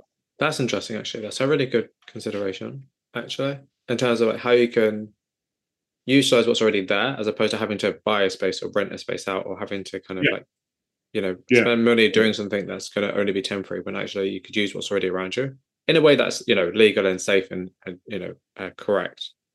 Doesn't most part. necessarily have to be legal, but can I know. Yeah. Like, Yeah. But safe Uh, then. Yeah. Yeah. yeah. Safe is the most important thing. Legal, eh, maybe not so much. um, but like you know, basically, you don't want to be out there and harming people. Yeah. Of course. Uh, you know, that's the real key to anything is not harming people. But like you can, you can. I mean, I I'm begin. I got a postcard. Actually, I wouldn't call it a postcard. It was a black and white A5 piece of paper that had been photocopied about some people who were doing uh, postcard distribution in my neighborhood. Hmm. Um, and I was like, oh, that's kind of cool. So now I'm actually, I got a job distributing postcards. So basically, I'm going to get paid to wander around distributing postcards, and they're going to pay me. It's not a lot of money, but it's just like I'll get paid to wander around with my camera and take photos of stuff. It's a dual Um, purpose. Yeah. There's there's a, an ulterior motive that's going to actually benefit you. I don't want to like I've had the same job for the same amount of time. I don't want to do that all the time. Yeah. Just figure out a different way to make things work. Um, so you know that's I'm going to explore that over the next couple of days and just see where that goes. Um, Yeah. Yeah. So giving yourself the time and the options to explore different things. yeah. Which But- like I think going before COVID, everybody was just like work all the time. Yeah. Yeah. There's Uh, definitely been I'm a just- shift. There's definitely been a shift. No, I'm just like I don't want to work all the time. I want to do something that's more interesting. Um, Yeah, I'm definitely at that point. I'm definitely at that point in my life right now where I'm like, I don't want to be working all the time. Yeah. Well, if mean, I'm happy to work all the time, but I want to be working on what I want to work on. Yes, that's what I mean. You want the work to be something that you enjoy doing, that you can get paid for, but it's also like you're not working. Yeah. Yeah. Uh, um, so finding a way to make that work is is really Yeah. So I have a second question, which is from the last person I actually interviewed, an artist called Emma Calf. And her question for you is, what is a photograph? What is a photograph? Oh, wow. Okay. So, photograph is a digital or physically based image created with light because photograph is going back to, you know, classics and what have you. Photograph drawing with light. Um, and I think there's lots of ways to diverge from that. I mean, you look at something like Man Ray. You can do. I mean, I did at one point when I was doing some study. I did. Um, ah, I can't remember what it's called anymore. But you know, you drop a whole bunch of objects onto a piece of photo paper, expose it, then pull them off again. Like that. I don't know if that's a photograph or not, but drawing with light is really the key. It's like that's the most strictest definition of what a photograph is. Um, but finding a way to push what you take photographs of is really the challenge. You know? hmm. um, I bought a flash recently, and I'm looking at like and some reflectors and bits and pieces. I've got some empty beer cans. Some point in the next week or two, I'll just take photos of that because I like is, beer and I like photos, and we'll see where it goes. You know, is there a certain subject that you would like to photograph that you haven't done yet? Yeah, like that's. I mean, I do feel like there's an amazing possibility, like the political and sort of social power of photography and the documentary photography, and being able to go to a place like, be it Syria or I don't know, North Korea or somewhere like that, Iran, and be able to document what goes on in those places and be able to help people, I think mm-hmm. is a really important thing. Um, yeah, like I mean, I feel like a lot of what I do is a bit self-indulgent, um, and it'd be good to it'd be good to find a way to have a more socially aware reason for making photographs. Um, I don't want to just take photographs of homeless people because that also seems slightly abusive yeah. on some level. Uh, yeah. But finding the right socio socio social reasons for making the pictures to bring people's plights to the attention of the people who can possibly make a difference about them is a really important thing. Yeah. You know, think about homelessness. We have a massive high housing crisis in Melbourne. Yeah. Um, our population have ballooned by like 200% in 20 years. Um, nobody's keeping up with producing houses. So there's lots of homeless people. Um, yeah. So finding a way to bring their plight into it's already a part of the discourse, but be able to better what they have would be really important, you know? Yeah. Yeah. That makes sense. It's a social it's a social documentary, it's a social cause kind of situation. To help people would be really important. So I think it's a great. I think it's a great idea, personally. I think so. It's nice. It's nice that you want to do something with your work that is for people who are less fortunate and or to raise awareness of something, as opposed to just always being self-indulgent. Not there's anything wrong with being self-indulgent. I don't think there is personally, but I do like the idea of creating change. There's got to be like you can't do. You shouldn't just be doing one thing, I suppose. Hmm. Um, there should be a positive force behind it as well as just being there to be pretty or enjoyable or whatever. Right? Hmm. Like, um, you know, we have environmental issues and we have social issues, and finding a way to deal with those is, is really important. Um, sure as hell haven't figured it out, but I would very much like to. You know? So, do you have a question for the next artist interview? Oh, hopefully, I'll put this in my uh, in my email, but I might have to get back to you on that one.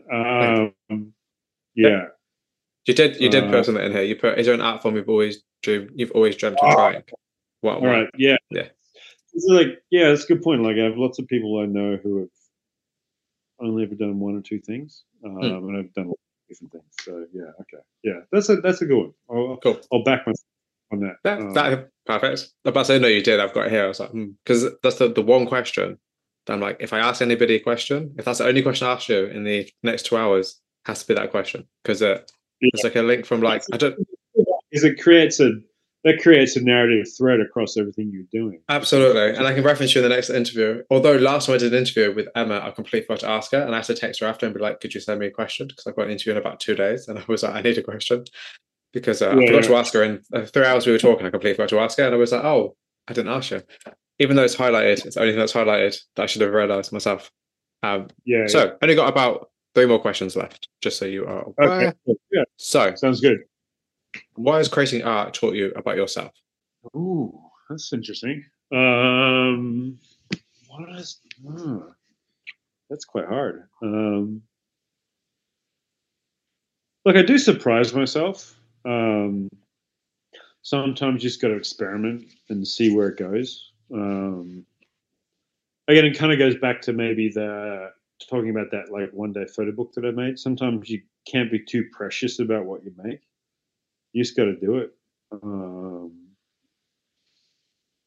yeah, and I've like I've I think a lot of what I did for a long time was just about making one kind of photograph, hmm. which is fine because you know most people, yeah, like that is what it is. But it's like there's a lot of aspects to photography, and you can continue to learn for the rest of your life. Yeah.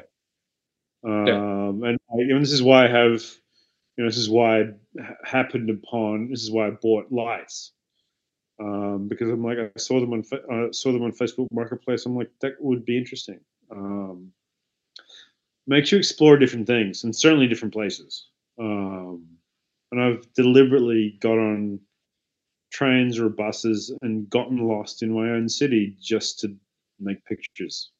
Yes, um, absolutely. Um, and I've done that in lots of other cities as well, but I do it here more often because this is where I am. Um, yeah, I like that a lot. I like that a lot. Very relatable, actually. That very relatable. Um, so the second to last question, which is, yeah. what would your younger self think about your work? Yeah, good question. Um, I feel like I've been pretty impressed. Like, I love the evolution of being able to give myself. Um, and I have somewhere around, I have a photograph I took in France in 2003. Um, it's pretty much 20 years old. Um, and there's still a rep, there's still this, like, I have a vision. And I think going, that goes back to, you know, Paul from Saatchi and Saatchi, hmm. um, mm. you know, 30 odd years ago. Like, I know what I'm, I know what I'm quite good at making. Um, and it's not everybody's thing because, you know, nobody likes everything. Hmm. Um, but I have, I believe in the work that I make. Um, I love what I make. Um, when I have a vision, there's a, there's a style that I have, and I like making those photos, and that's what is also reflected in the books that I make and all the other bits and pieces that I do. Like I have some sort of background, there's an aesthetic backbone to what I'm making. Um, and that's from you know 40 plus years of messing around with stuff. Um, yeah. Yeah. That's absolutely awesome. And the last question which you'll be glad to know which is i always tell the people everyone's like yeah and i'm like you're not meant to say yes. That's funny. People are always like yeah. I mean five hours later people are like yeah i'm fine.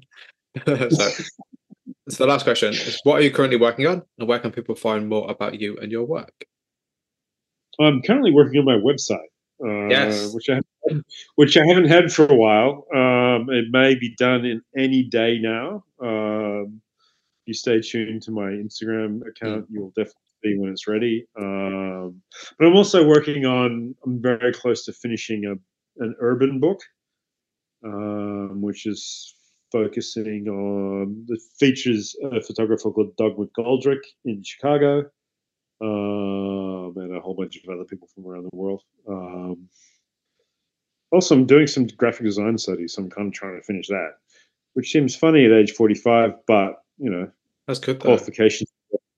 Um, so yeah, the, I have blasted exhibition. Jesus, I'm doing way too much. um, yeah, yeah, those four things. That's enough. Um, Andrew, thank you so much for your time. No, absolute pleasure. I had a blast.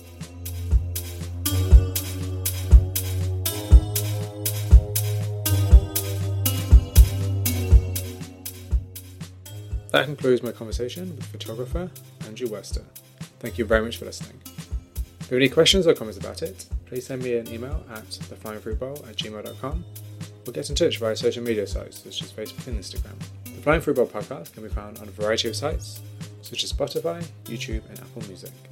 If you like the show, please consider rating, reviewing, sharing, or subscribing on any of these platforms to help spread the word. Also, please don't forget to check out theflyingfruitbowl.co.uk for daily art inspiration. And if you're a creative, please get in touch for a chance to be featured or interviewed. The Flying Fruit Bowl podcast now also has a Patreon page if you're interested in supporting the platform further. Tier start for £1, and more information can be found over at patreon.com forward slash the Flying Fruit Bowl. Additionally, if monthly donations are not your thing, we have a PayPal for one-time donations. I'll include a link in the show notes. Once again, thank you very much for listening today, folks. Until next time, please stay safe.